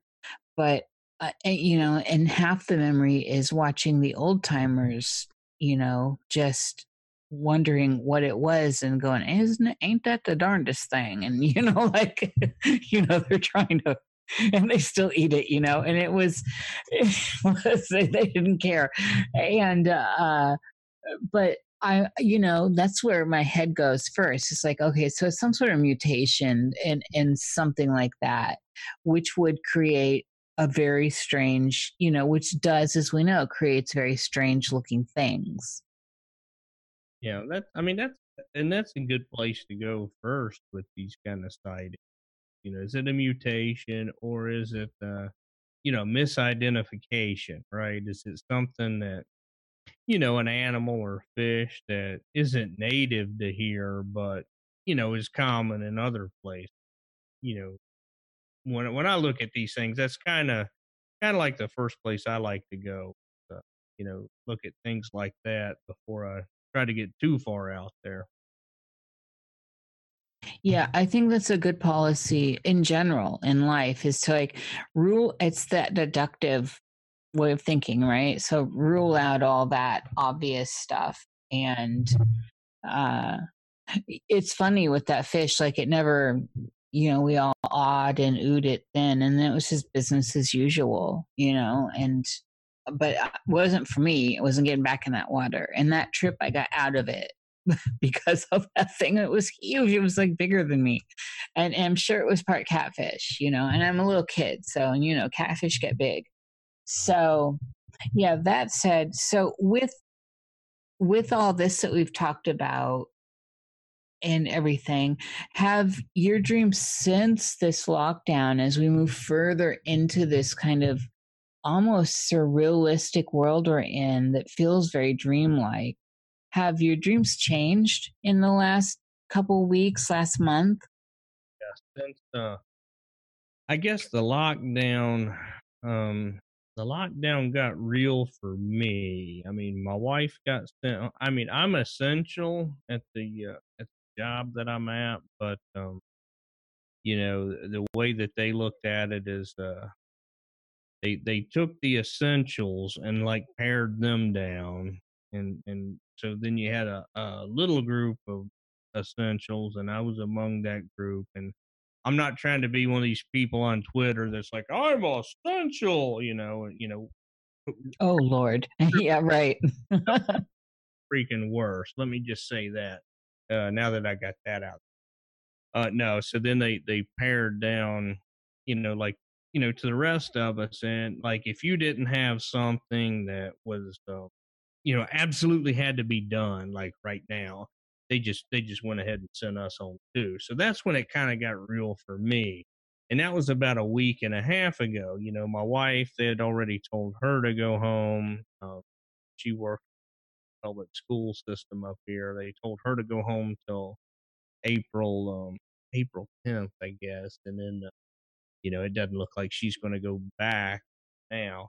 But anyway, that's when things really got real for me. Is when you know, I, I guess things don't really get real for you until you are fully affected, I guess. And um, and then so since I've been home, you know, with the, with that going on, every night, every single night, I just um, no matter how tired I am, I don't, I, you know, I wake up like ten times during the night. I've uh, I've had nightmares every night, you know, since since you know my lockdown, I guess you call it. I've I've had nightmares, um, you know, like so bad that I've had to like, you know, like get up, walk around, you know, just get out of it, man. You know, all right, you know, like where I didn't want to go back to sleep because I'm just having, yeah, like just nightmares all night. It, you know, just stuff like that. It's it's really just been bad. I mean, I've, you know, even though I'm like home all day and you know, I'm not really doing all that much and I shouldn't be that tired. I'm I'm like tired all the time because I'm not sleeping well, I guess, you know, that sort of thing. Yeah, absolutely. Same here. I am I'm exhausted. I'm not getting really great sleep at all. Sure. And it's the, i'm not having nightmare i'm actually having amazing dreams when i'm having them eh, but they're alarming dreams at the same time so the dreams feel good but the dreams are like post almost like post death you know? So they're they're great dreams because i'm like oh my god i've missed you you know like people i've known from the past and and environments i really love and they've been amazing dreams in and of themselves. I'm happy to be having them. And at the same time there's this angst about it afterward after i afterwards and i i can't sleep uh, so i'm getting very little sleep let me put it that way and it's just interesting i keep hearing more people say this and there's a lot of people talking about past loved ones coming and animals a lot of animals coming back in dreams so, do you have any images like when you're talking nightmares? What give us an example of some of the stuff you're seeing in dreams? I've been having a lot of claustrophobic dreams, and I'm not somebody that's uh, like real claustrophobic to begin with. You know, I mean, I love uh, going in caves, things like that, but um, you know, I've been having dreams where like I had one dream, and this is one like where I had to get up and walk around, and this was, hey, this wasn't last night. What's this? Yeah, I don't even know what days Wednesdays. Nobody does.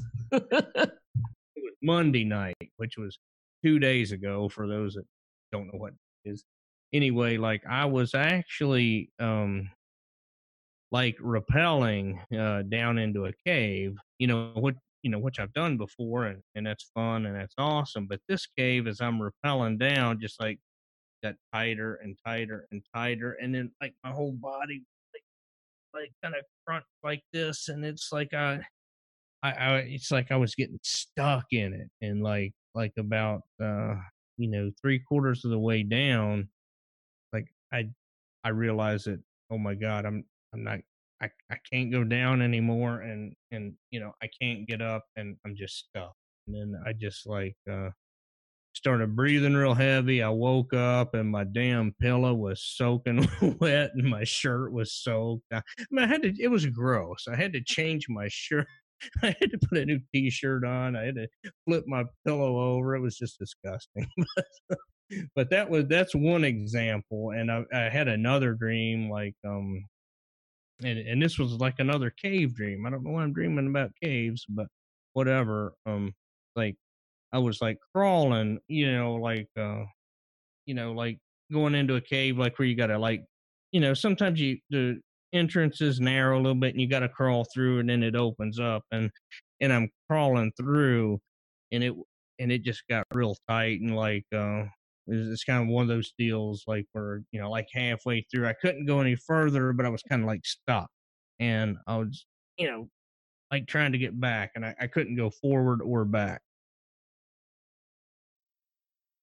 this this is extremely uh, significant for me. I, mean, I did a whole video called uh, Dream Hole, and because of this cave thing, uh, I'm blown away by that. By the way, it's another validation for that. Uh, that's just a side note, and for anyone that follows my psychic. Uh, my psychic stuff, which I put out through music videos, my psychic predictions, and uh, but the the sweats Denver, I have had several nights where I'm just in a wet sweat. My hair is sopping wet.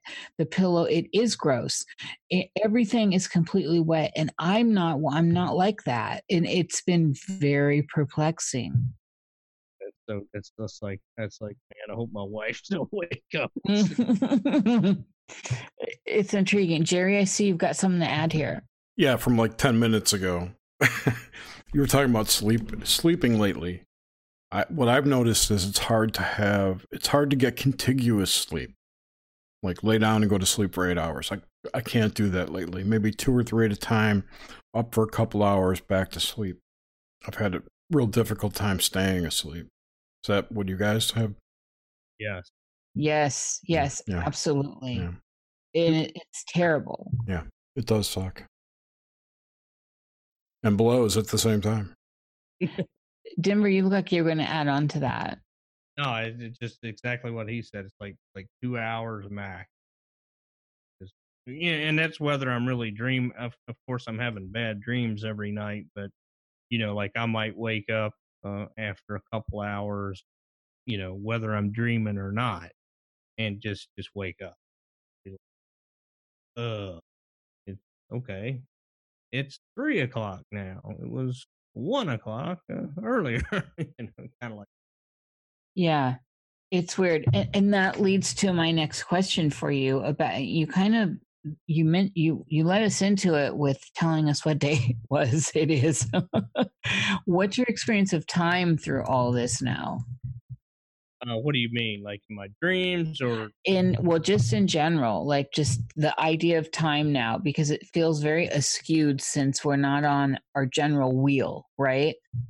Yeah, no, I, I like. Uh, I remember.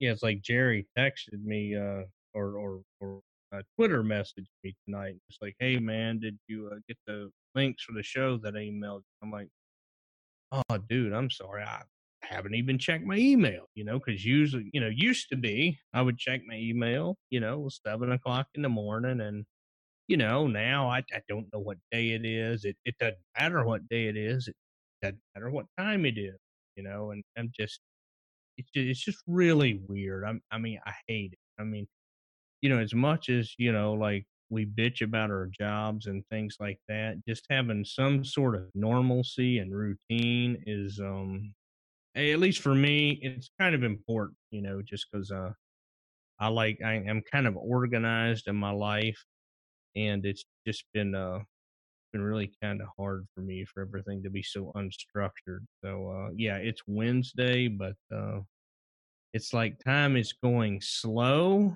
very slow, but at the same time, it's like the days just fly by, but the weeks go so slow. It's like it's like so when when when they sent me home was like a week and a half ago that seems like three months ago but the days it's like like, oh my god, it's ten o'clock already. I've not done anything yet this morning. right? it's it's almost like um, without the distraction of work, you have to you have to like deal with reality. it's weird, man. Yeah, it is.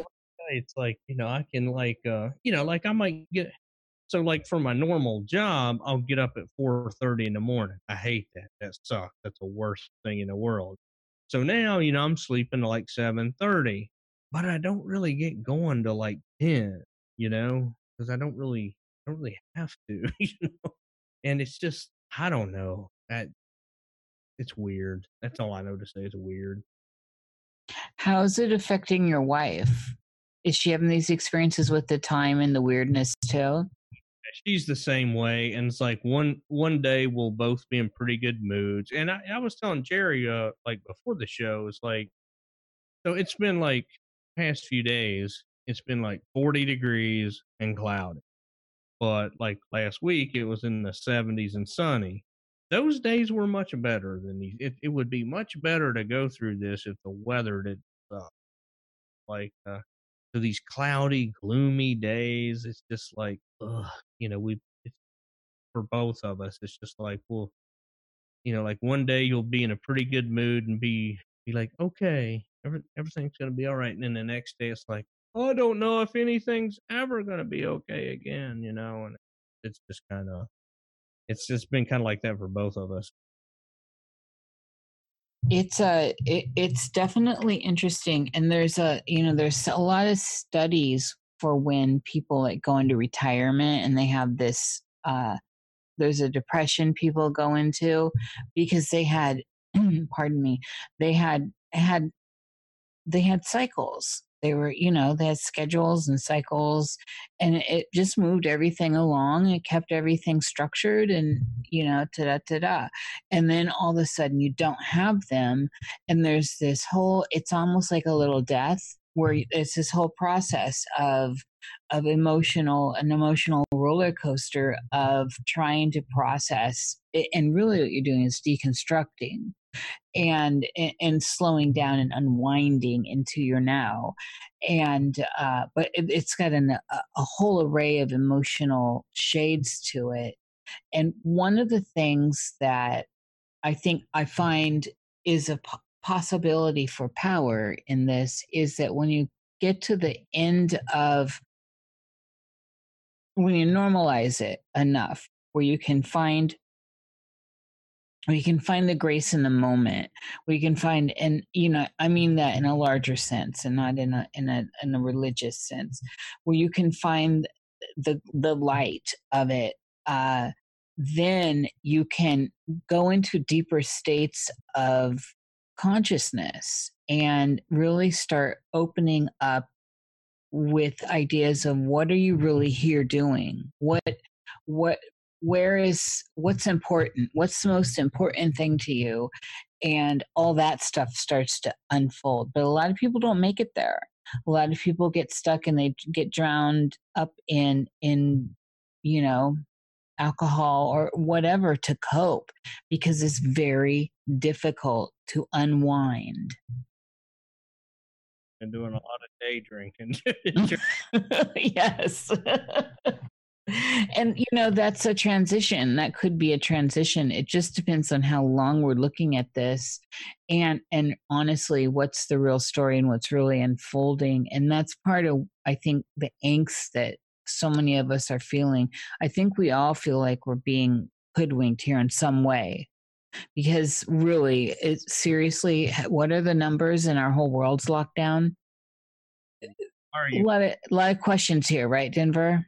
That, that was my whole i don't mean to sound insensitive you know and what really makes me mad is on social media people shaming people for oh you're selfish for going out. Like well wait a mm-hmm. minute Mhm. sick people not for help number number two is like you know um how dare you shame people for you know not cowering in their house in fear you know that's kind of how I, I mean i'm real i'm very kind of libertarian like that it's like uh, i i feel like um if we're going to make a mistake, it shouldn't be that we should overreact and crash the economy. If we're going to make a mistake, it should be more on the side of, you know, not imposing draconian measures. So it's just, uh, I've been going through a lot of anger with this, and and and when you see people that you know, and even people that you love, like on Facebook, and like they need to arrest people who won't stay home. It's like Oh my. great, they're letting nonviolent criminals out of jail. First place, that's a whole other topic. yeah. Them out of jail, but you want to put, you know, law-abiding citizens in jail who don't want to cower in their home. So I don't know. A, a lot of this for me has just been a lot of anger because I, you know, you- like I said, I'm I like like my mom. She's high risk. Um, you know, she's got COPD. So you know, you know, my dad. Uh, he went through his last round of chemo uh, couple months ago. He's high risk. They should absolutely be home. I don't want anything to happen to them. I love them. I, I love all the elderly people out there that are at risk, but it's just uh, I can can you really justify crashing the economy because we're afraid that they might get sick? I mean, think about that. I mean, think about you know, think about what's going to happen. Uh, you know, I mean, people just have no idea what what could be in store for the economy. I mean, you you can't just print six trillion dollars and everything. No, they have to print another six million, six trillion. I just I just read an article today that they're talking about a potential of 110,000 restaurants closing permanently because of this. They have. Uh, I mean, think about it. McDonald's it's can. a crime. I mean, oh, go ahead. I'm sorry. Oh, carry on, Denver. I was just adding to that's terrible.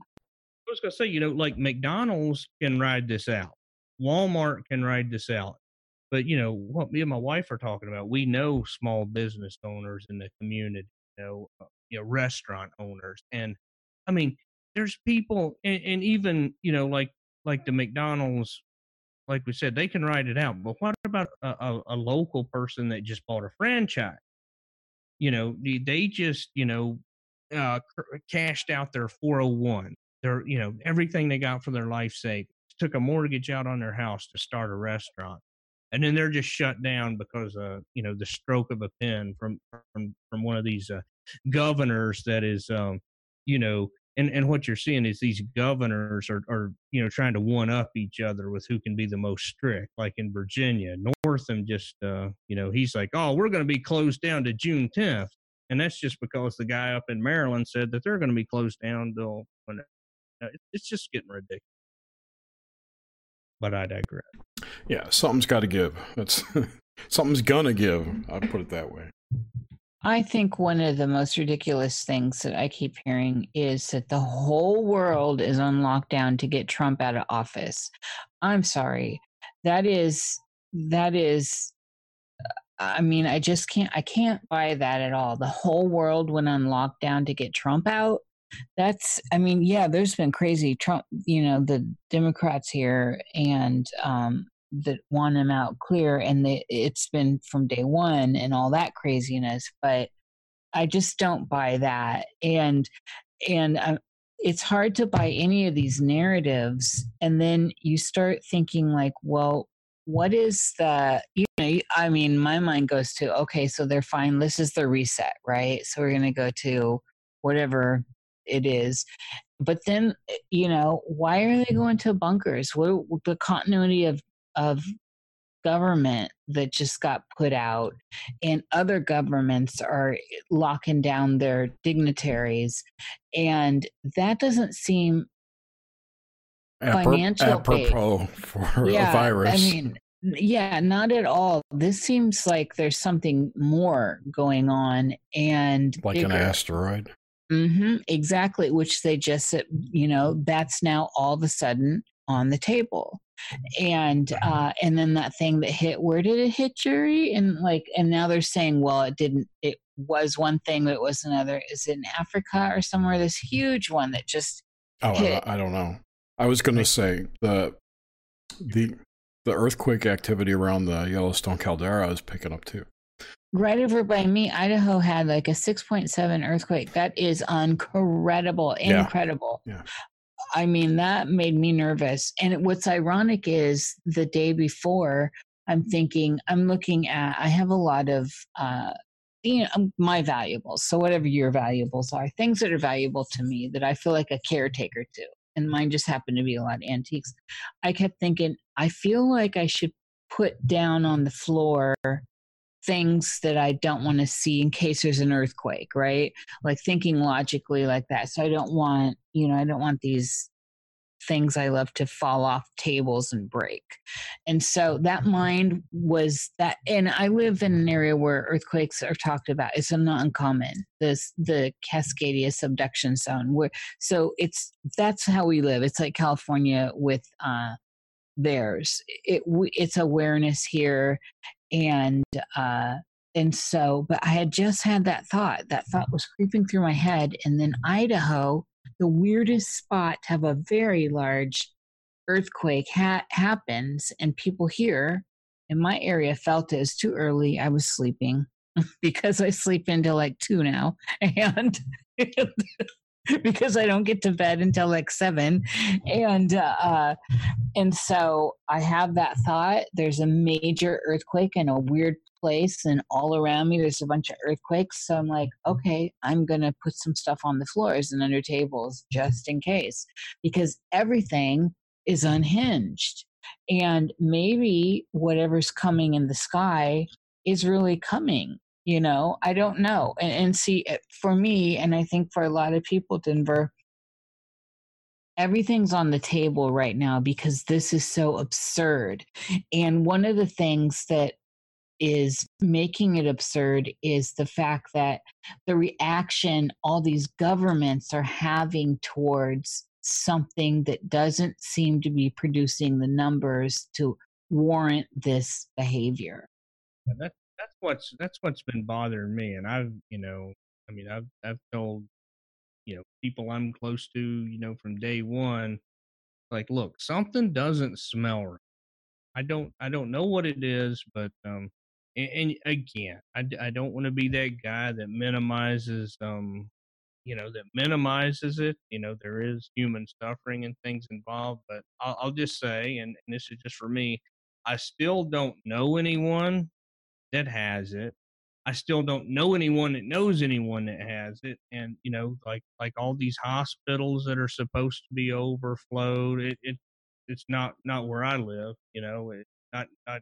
I mean, it, it certainly isn't. Uh, and that's not to say it couldn't get there. So uh, you know, don't get me wrong. But it's just you know, if this were like a virus, like in the, the movies, when you start bleeding out your eyes and your ass and you die three days after you get it, I could maybe kind of understand more. But for something that's, uh, you know, 98% survival rate, and that's and that's what we know because they say you could have it and you don't even know you have it. So, so we don't know who's already had it.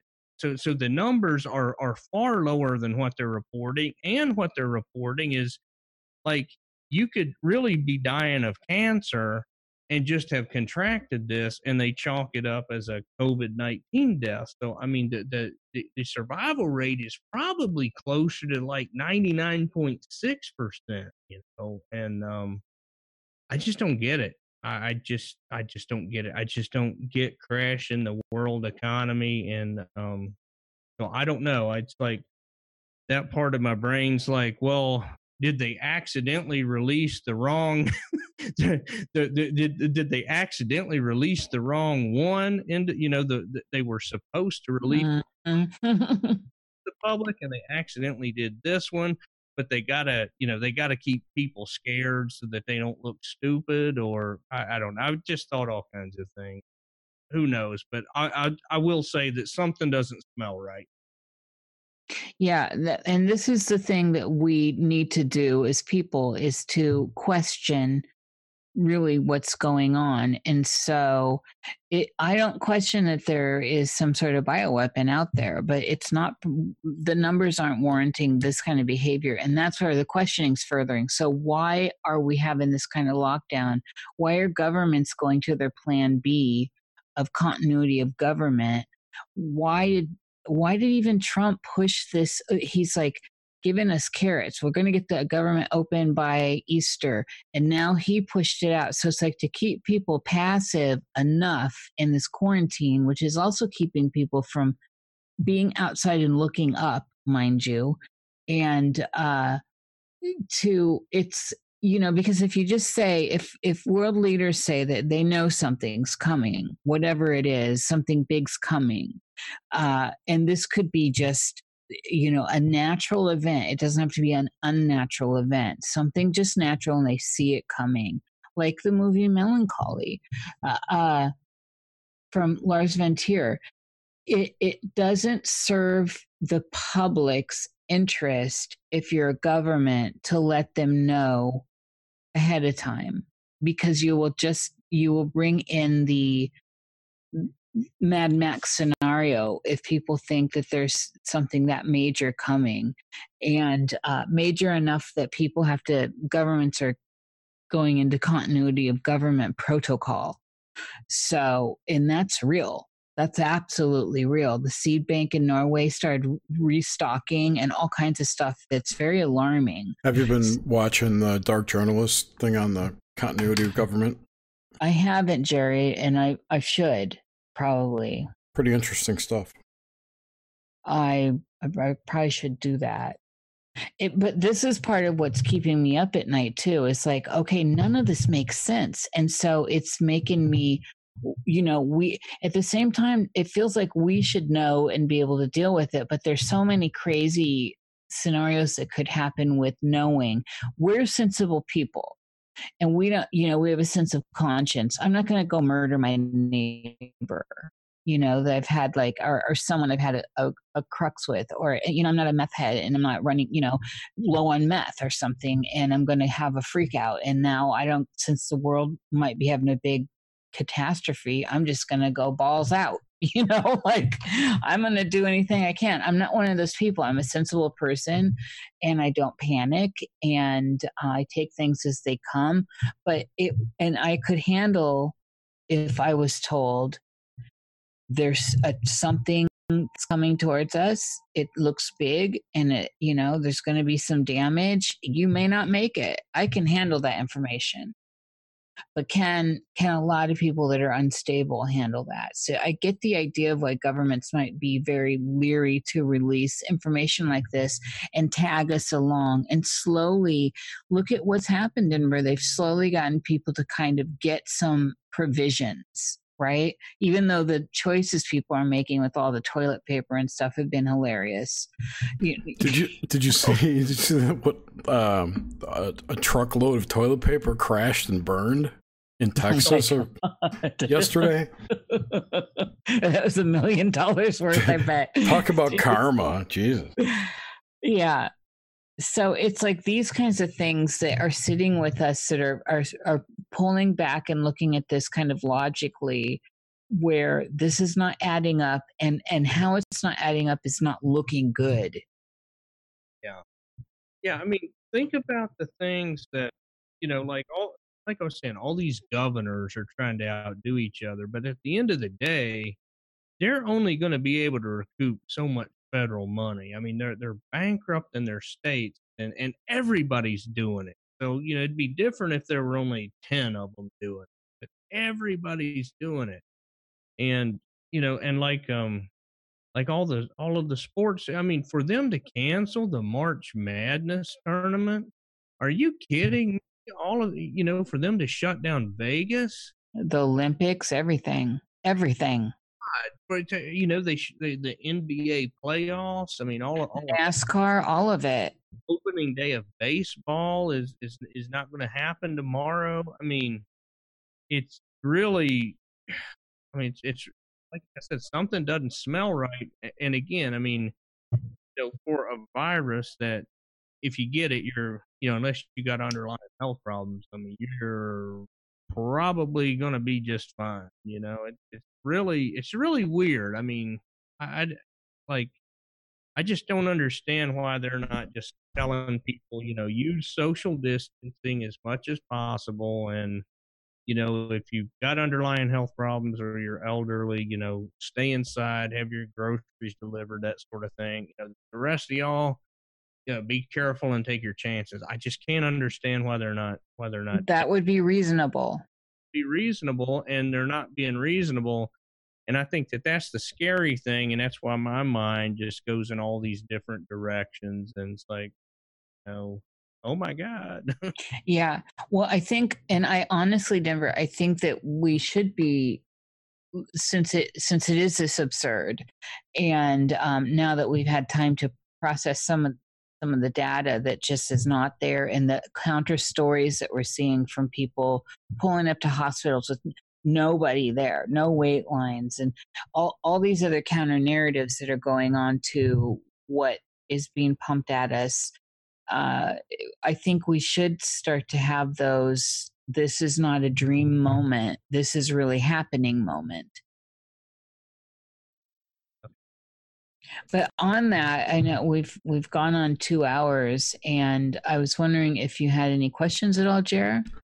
Uh, no, you, as you usually do, psychically read the chat and answered everyone's questions.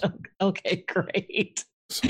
This has been this has been a, a, great Nox Mente and different because of the times we're in. Um, and so I thank you for being so candid with yes, us, Denver. You. Yeah, this was a, a, pleasant talk. I mean, a dark. This was a dark subject, but we're in dark times. But it was nice to get to know you further and you know to get some context with your books that you've written and the stuff that you've put forward I mean, I had a great time. This is uh, unlike any interview I've ever done in, in a good way. It was a lot of fun. I enjoyed it. Thanks. Did you have anything you wanted to plug?